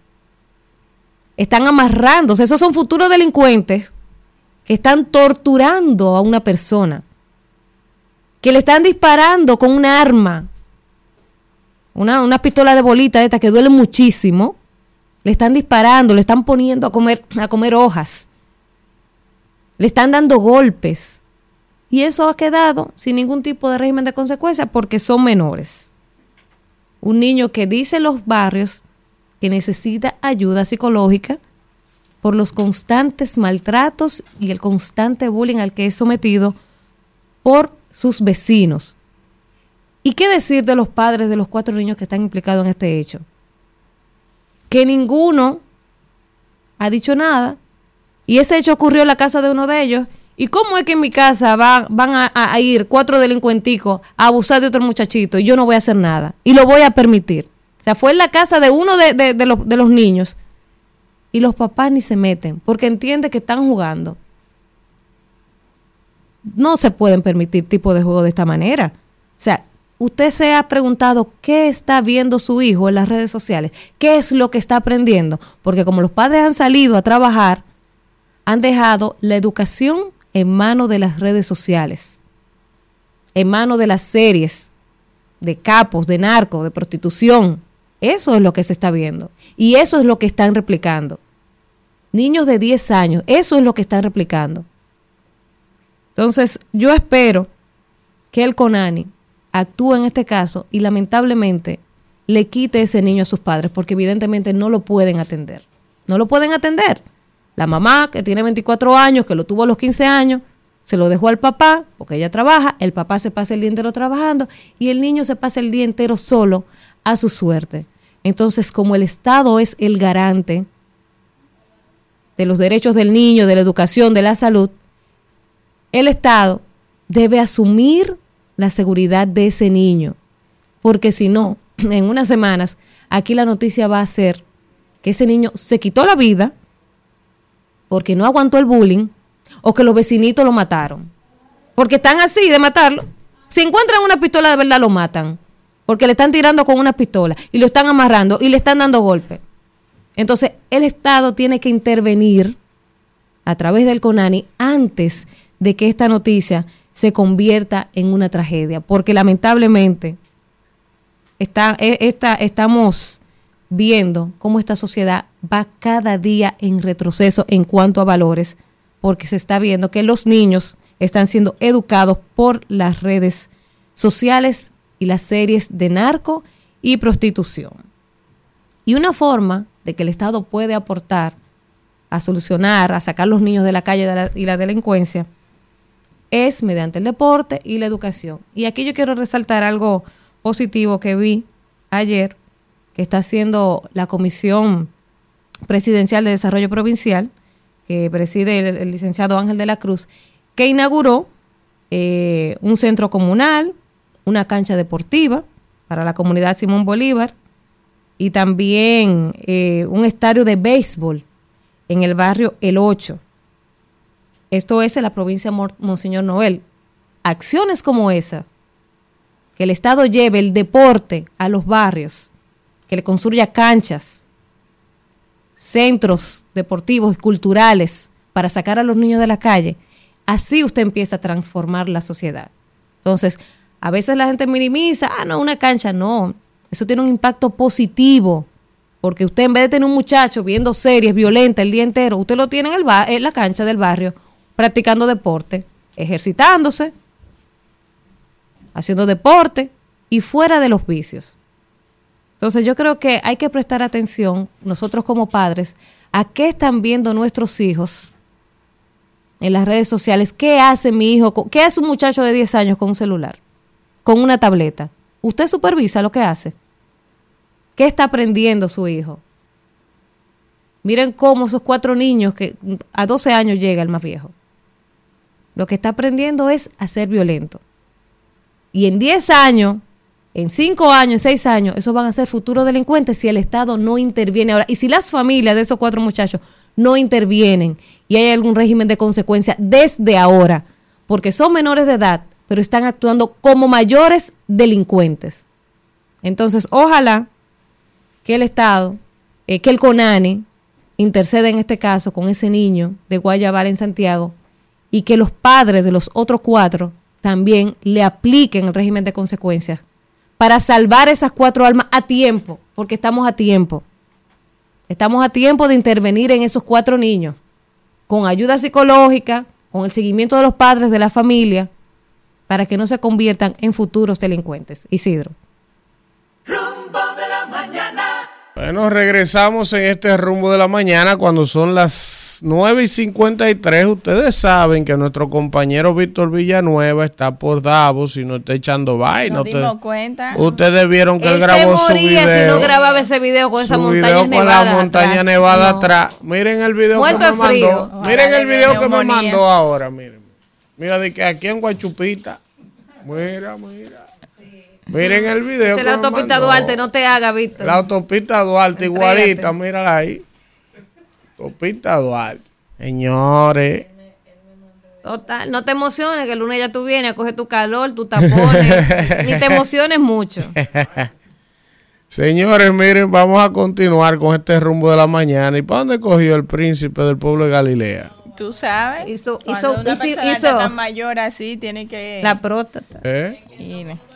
Ir. Mire, Ok, hay, hay un... Eh, ah, eh, eh, ahorita Sí. hablaban del tema del dengue y yo le comentaba a usted ayer una, una- un comentario que hizo un experto internacional con, con relación al tema del dengue, que él decía que el sector privado debe involucrarse porque le, que hemos, le hemos querido dejar todo al Estado, que tiene una gran cuota de responsabilidad, ¿verdad?, para sobreguardar la salud del pueblo, pero también el sector privado, las alcaldías y demás deben integrarse. ¿Y por qué el sector privado? Bueno, porque el gran ausentismo laboral que se da cuando un muchacho está enfermo, los papás faltan, los mismos adultos que se están enfermando, entonces él hacía el llamado a que el empresario también se involucre en el tema del dengue, que hagan sus jornadas, que hagan su aporte, porque al final esto está afectando a todos, afecta a la productividad laboral de una empresa, afecta a la economía de la empresa, entonces es por esto que él, él- él hacía esa reflexión de por qué los empresarios deben de participar en esta jornada del dengue, que muchos se han quedado como, como recogidos y le han dejado toda la responsabilidad al Estado. Yo creo que sí que es oportuno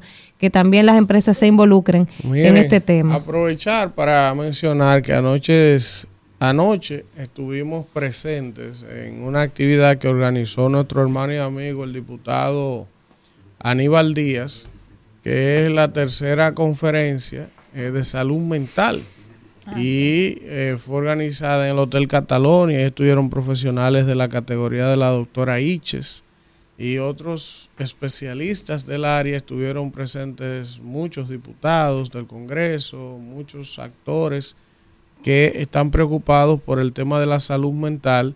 Y fue muy interesante ese conversatorio, ese congreso, conferencia, que ese- esa di- discusión profesional que se armó en torno a la importancia de la salud mental en la República Dominicana que Aníbal Díaz ha estado impulsando hace tiempo, tratando de que se apruebe una legislación y de que se le dé la principalía que tiene que tener. Eh, ahí vi en un momento muy emotivo como Aníbal, antes de sus palabras, presentaba algo que eh, parecería ser hasta contraproducente y es la información de que salió hace unas semanas del importante cantante de música cristiana. Eh, ¿Cómo se llama este cantante que es muy famoso? Lenny Salcedo. No, no. el- Redimido. Ah, lo- Jesús Adrián- Romero, Adrián Romero. Bueno, que había tenido que retirarse Sí. de Ah, los sí. escenarios por una depresión y Ansiedad, ansiedad, sí. salud mental. Y paradójicamente una persona que eh, canta, que es cristiana, que ha logrado que el público secular, eh, que Se no es cristiano, con consuma con sus canciones. eh, eh, y paradójicamente ha tenido que tomar una pausa debido a la depresión y a la salud mental. eh, y Aníbal presentaba eso eh, y de verdad que Nadie fue- es exento de eso es así. Fue una discusión importante y ojalá que ese tema de la salud mental se le dé la importancia que tienen las sociedades de hoy, esta rapidez con la que vivimos, esta presión social, esta presión de dinero, eh, eh, todo este consumismo, todos los problemas que hay, eh, todo, todo este bombardeo mediático de redes de- lleva al ser humano a unos niveles de ansiedad, de, de depresión, que la verdad que no es fácil. Así que saludar esta iniciativa del diputado Aníbal Díaz sobre la salud mental. Vamos a hacer un contacto para venir ya con el comentario del príncipe del pueblo de Galilea, que viene hoy relajado, tranquilo, el señor Alfredo Babún de de la la quinta sinfonía. Rumbo de la mañana. Bueno, regresamos, regresamos en este rumbo de la mañana. Eh, vamos, vamos con el comentario del señor Alfredo de la Cruz. Señores, miren, lo que pasa backstage en esta cabina, la pausa de esta cabina, Ojalá la puedan grabar un día y hacer bloopers. Yo se lo vivo diciendo a Jason. Es verdad. Me dice, ¿por qué es que tú estás tan exacerbada cuando entras? Yo le digo, es que me provoca. Tú no lo ves. La- lo que no se ve aquí es más que lo que se ve. Claro. Bueno, a propósito de eso, Ojalá que nunca se vea. a propósito de eso, dice Kimberly Tavera que el profesor Juan Bosch Sí. cumple hoy Cumpleaños hoy. un año más de su natalicio. Mire, señores, Nadie se acuerda. okay. Abel dijo que, que, que Luis, que el otro día hizo un reconocimiento a esos grandes personajes, a Peña Gómez, a Juan Bosch, a no, que dijo que se tenían que sentir orgullosos Eh, de él. de él Mire, hizo un pero a- a- reconocimiento. antes Abel de- dijo que él estaba apelando Mire. a los muertos porque a los vivos se lo estaba llevando. Mire, antes, antes de co- del comentario suyo, a mí se me había olvidado un bochinche. Esto es suyo aquí. Usted sabe que nuestro amigo, el campesino embullado de Bánica, Fernando Ramírez, otrora vocero oficial de otrora vocero oficial de Abel Martínez, ayer en un hermano espacio que él labora. ¿Y qué es esto? ¿Y qué busca esta- este extraño por aquí? Cuidado, cuidado, cuidado. Miren que, miren que está aquí. Vino a visitarnos. Mira quién vino, Salvatore. mira, mira quién vino a visitarnos. Este traidor. El señor Este traidor. Salvatore. Entra aquí. Entre, entre. Señores, miren quién llegó. Sálvame. Miren quién llegó aquí. Sálvame. Del único que yo quiero saber del sol de la mañana es de Virgilio. Virgilio Félix es mi único amigo. Y más porque Virgilio juega golf. Y yo de, y yo, y yo de Mire, Lambón, que saludándolo a ustedes. Dígale, Me a él, dígale a él, dígale No, a él. Soto Jiménez ahí sentado. Espérese, que yo se lo iba a decir, ya llegó usted. Dígale a él la teoría de Virgilio Félix, No, de no, la alianza del buena. borracho. Está buena. Dice Virgilio que esa alianza es una alianza de dos borrachos. ¿Cuál alianza? Dice que dos gente que andan abrazados y no es por amor, es porque se están cayendo cada uno. Y se Rescate, Rescate, alianza- maldito. La red nacional de paletera no será posible. No. El consulado de allá de Orlando, Oli, no Espérate, espera. espérate, que yo le acabo de decir a Pedro allá arriba. Yo le acabo de decir a Pedro allá arriba que se reúna contigo, porque Pedro me dice, al ritmo que vamos, voy a tener que por una iglesia. ¿Cómo es? Bueno, pare de llorar. Profesor, ¿cómo le ha ido en su nueva experiencia, el sol de la mañana? Cuéntele a su audiencia. Estamos bien, estamos adaptándonos, o sea, que es un estilo diferente. Es un proceso. Diablo, oye a Marco Tapia. ¿Eh? Oye a Marco Tapia en el chat y que diablo, Manuel después que fue promovido está más limpiecito ya. Con dos No, días. no, espérese. Con No, no, dos espérese. días. No hay piedad. No hay piedad. Espérese, No hay piedad. Espérate. Diablo. Que ayer. En los, sí, sí, Espérate. por favor, me Espérate. leíste la mente. Espérate, Jessy. Diablo, no hay piedad. Párate, Manuel, para que te Jesse, No hay piedad. Jesse, escucha, ayer invito a almorzar al caballero, ayer. Así, oye bien. señor, A mí, a mí tú no te enfriaste Espérate, conmigo. espérate. Ah, Lo invito a almorzar al señor ayer y desde que llegué ese hombre me acabó. Sí. Y me dice, que muy bien. pero tú estás como blanquito y bonito después que te fuiste pasó. Eso ya ese flow que lo dan, oye.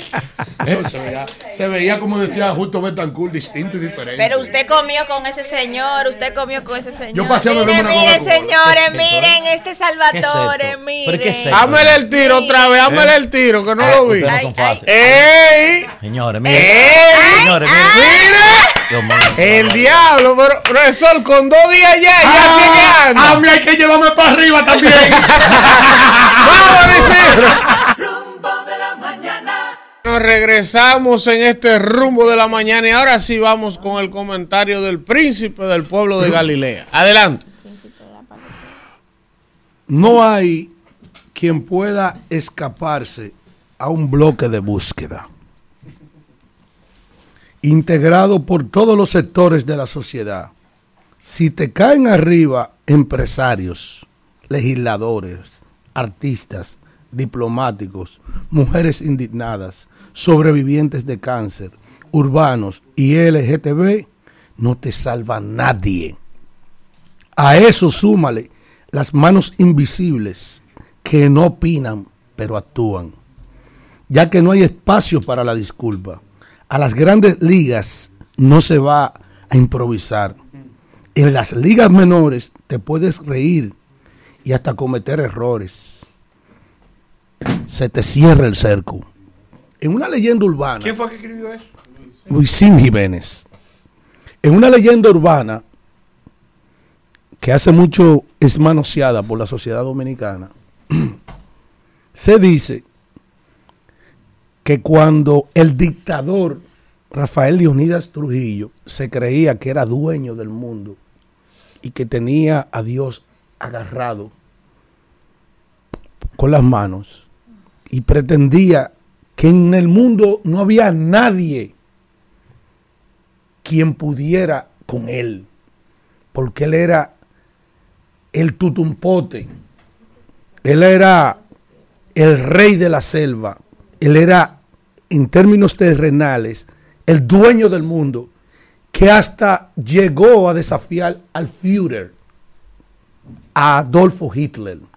Y cuando a Adolfo Hitler en la Alemania le dijeron que había un carajo llamado Rafael Leonidas Trujillo, Trujillo, alias Chapita, que lo había desafiado, él mandó a pedir un mapa. Eso cuenta la leyenda urbana. Un mapa mundi. Y cuando le dio la vueltica al mapa y vio lo que era República Dominicana, le puso un dedo. Coge un lápiz. Oh, y ya, eh, un dedo, un lápiz y ¡pap! Y ya lo borró. Porque no representaba nada. Eso es RCC Media. El Führer de la comunicación de la República Dominicana. El monstruo de la comunicación dominicana. y no es verdad que ese gusarapo, ese insignificante, ese innombrable, ese inadaptado social, ese rey de la gurrupela, coño, te va a hacer nadie caso a ti. ¿Entendiste? No voy a mencionar tu nombre porque no te voy a dar like con, mi- con, mi- con mis labios, que valen mucho. ¿Entiendes? Porque tú hablas para la gurrupela, yo hablo para los sectores que inciden en los sectores de poder. Eso es lo que yo represento en esta mesa, para que estemos claros. Entonces,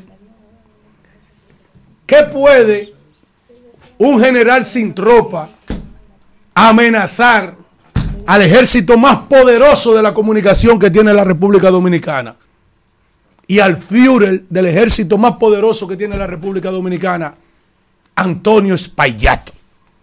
El más democrático. Oiga bien, yo soy la prueba viva de la democracia en la comunicación en este templo de la democracia que se llama RCC Media. Tú eres uno. Nosotros somos todo. Está bueno de fama contigo.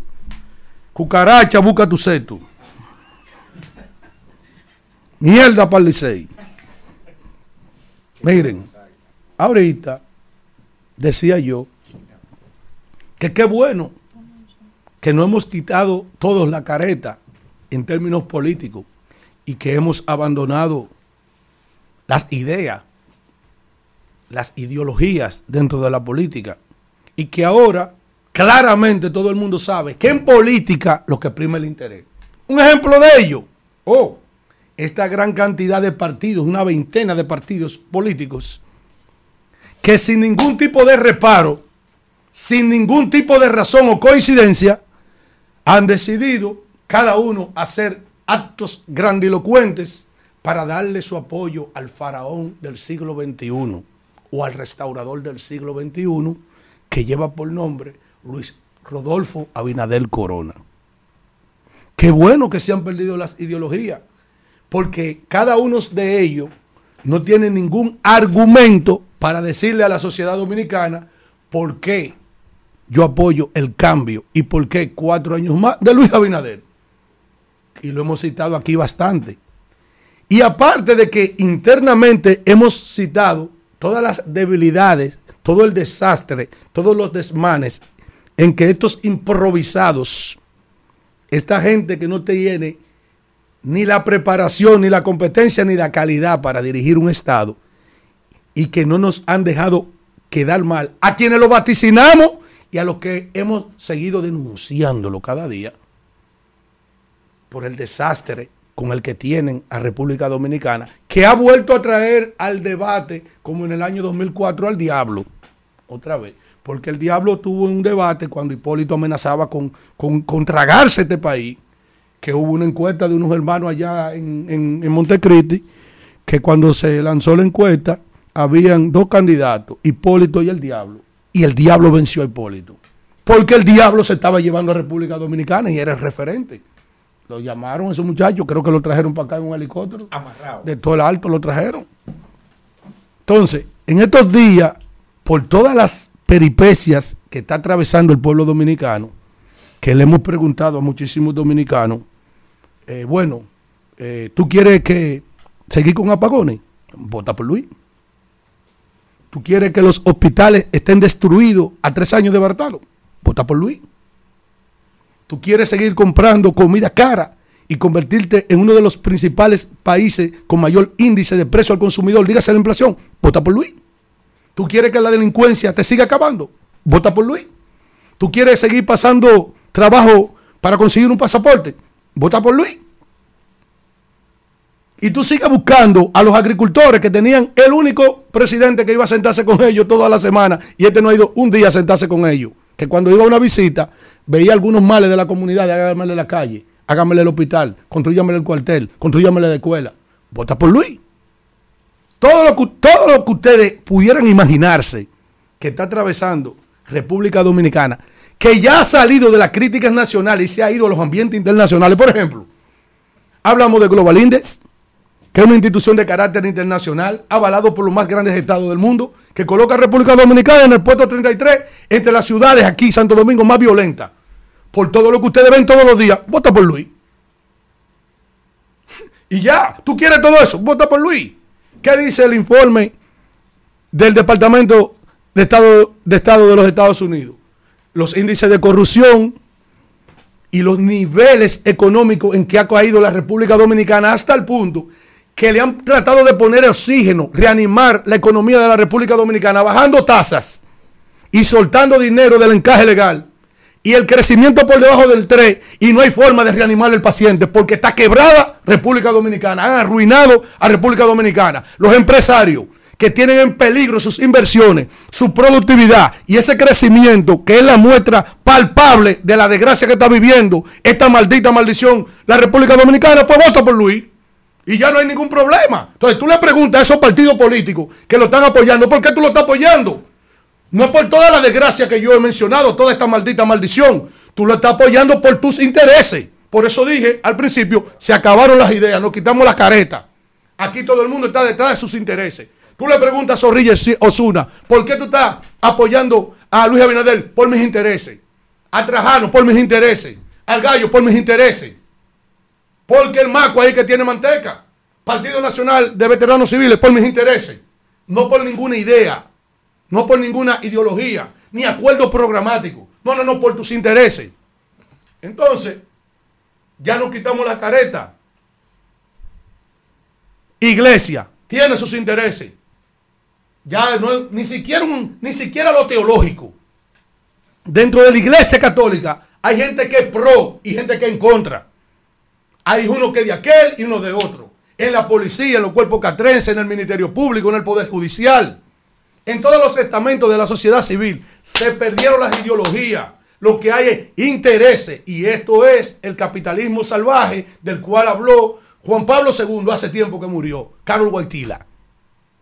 Entonces, ya la gente tiene que ver la inteligencia de la gente y hasta el que no la tenga, a qué se dirige, a qué, a qué lo están llevando, a qué lo están, al corral donde lo están metiendo.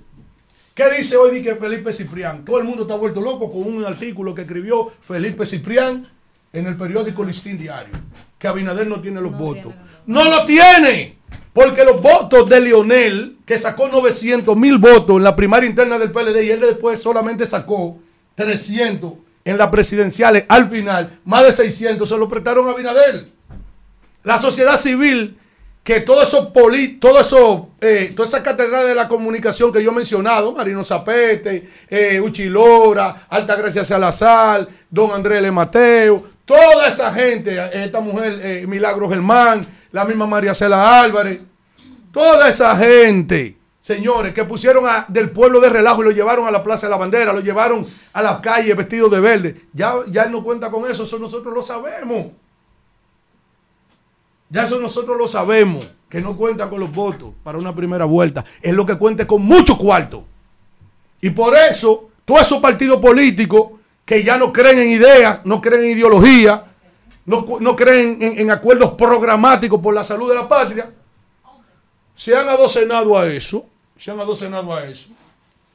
Entonces, decirle a los dominicanos finalmente que gracias a Dios, quien está hablando por mí, que llevo casi cuatro años en el ring con él, todos los días, en una esquina, en un reto a la barbilla, que yo no le saco ahí. El Global Index que está diciendo que es insoportable la situación de seguridad en República Dominicana. El Departamento de Estado que está hablando de corrupción y de bajos niveles y el de resquebrajamiento económico. Y es Bloomberg que está diciendo que nosotros estamos al tri de un default. No hay temer a Potelú de Yaguate. Entonces, si usted quiere que el diablo se lo siga llevando, vote por Luis. Una rumba de actualidad con rumbo a la veracidad. Un noticioso trayecto que su huella dejará. Es el rumbo. Vamos con la gente. Buen día. ¿Quién nos habla y de dónde? Esa vaina roja vino con fuego incluido. Adelante. Elvi, una vez más, el gobierno prometió y cumplió con los militares. El gobierno prometió darle a los militares un buen sueldo y lo has dado. De modo que él entiende que lo prometido es deuda. Gracias. Ahí está. Buen día. ¿Quién nos habla y de dónde?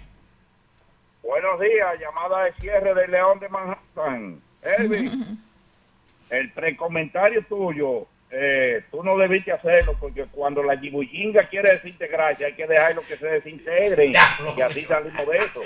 Y por otro lado, eh, yo no quise decir ahorita que la cuestión de la recuperación de eh, Bahía de las Águilas, eso fue el expediente que dejó preparado eh, Piqui Lora para que eso se... Y, y la hija de ella cogió eso, se aprovechó y ni a la mamá le dio los créditos. Buenos días. Buen día. ¿Quién nos habla y de dónde? Laura Costa se llama. Irrespetuoso. Elvi, Luis Manuel. Adelante de Stanford. Dos cosas rápidas, Elvi. Primero, sobre lo que Kimberly habló eh, de la creación de un un mosquito alterado genéticamente hace unos años. Yo vi eso. Lo que pasa es que en Brasil las fumigaciones estaban haciéndole mucho daño a las abejas. Entonces alteraron ese mosquito, creando nada más mosquitos machos. Y porque el que pica es el mosquito hembra y el que inyecta el virus del dengue es el mosquito hembra. Y ese mosquito macho, cuando, cuando, sí, cuando el mosquito macho se copula con la hembra, el, gene- el que es alterado genéticamente, elimina las larvas que tiene la hembra y por eso elimina la reproducción del dengue. Sobre lo que hablaste, Elvi, sobre a los foques, yo no quiero saber a los foques, pero te voy a decir algo. No es que él tenga razón, pero él no es el culpable de eso. Oye, ¿por qué? Eso tiene más de tres años celebrándose ahí y no, no vamos a hacer los suizos. La zona colonial es el antro de homosexualidad y drogadicción más grande que tiene República Dominicana. Eso ahí de noche no se puede pasar con todos los pájaros. Luis Manuel. Droga, Luis Manuel, ahí, eh, eso que tú dices es una verdad a medias. Nunca había pasado un desorden como el del sábado en la zona. Nunca. Es una verdad a media lo que él dice. Buen día, ¿quién nos habla y de dónde? John Tejeda de New York. Adelante, Quiero John. preguntarle a Alfredo de la Cruz que por qué él está apoyando a, a los PRDistas, PLDistas ladrones, es por sus intereses o no, porque tú quieres ir para Miami, pendejo. No yo. Él no está en eso. Él no yo. Él no yo. Ah, Por eso eso no no, lo- oye él. Buen día. día, Elvin. Hola. Elvin, tú Ey. tienes que llevar a Alfredo a un médico para que le traten el Alzheimer. ¿Será que a Alfredo se le olvida cómo fue que ellos entregaron este país destrozado de todo lo que se robaron y le entregan ahí. este país acabado Coge a este ahí. presidente? Mucho ha hecho este presidente por este país. bien. Es a tifón que lo van a llevar Préstale ellos de todo lo que se atención. han robado de este Mal país. agradecido. Estoy formado. Buen día, ¿quién nos habla y de dónde? Buen día, rumbo de la mañana. Elvi, Fran Pérez de Santo Domingo. Adelante. Es para decirle a Alfredo que se acueste a dormir, que esa alianza el PLD y la Fuerza del Pueblo, eso no ha, no ha tenido fruto. La mejor descripción de esa alianza la ha dado Virgilio Félix. Tengo que quitarme el Pero ni sombrero eso, ante porque él. ni se abrazan. Porque Es esa es la alianza de los borrachos. No, es que ni se abrazan. Andan juntos no porque quieran, sino porque se están cayendo los dos. Es una frescura de vigilio. Buen día, ¿quién nos habla y de dónde? No busques que yo te quite el tinte. Sí, sí, bu- bu- bu- buenos días, Elvin. Buenos días. Adelante. Y se tiñe, Billy. Oh, no lo he visto. No. O sea, que ese rubio no es natural. Se maquilla y se da panqueque. y Pero, espérate. O sea, que el rubio de él no queratina. El rubio de él no es natural. Claro, y esos moños también son duros. Buen día. Sí, buen día. Habla Merky Roa del ensayo. Adelante, Merky. Háblale a la mano. Eh, como este país está lleno de honorables delincuentes y delincuentes para eh, a- a- apoyar al gobierno que eran a honorables delincuentes supuestamente los PRMistas.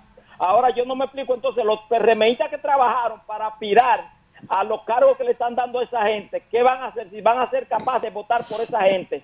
Yo no me explico. Vamos a esperar ahora que pasen las elecciones. En Bani hay un lío del diablo.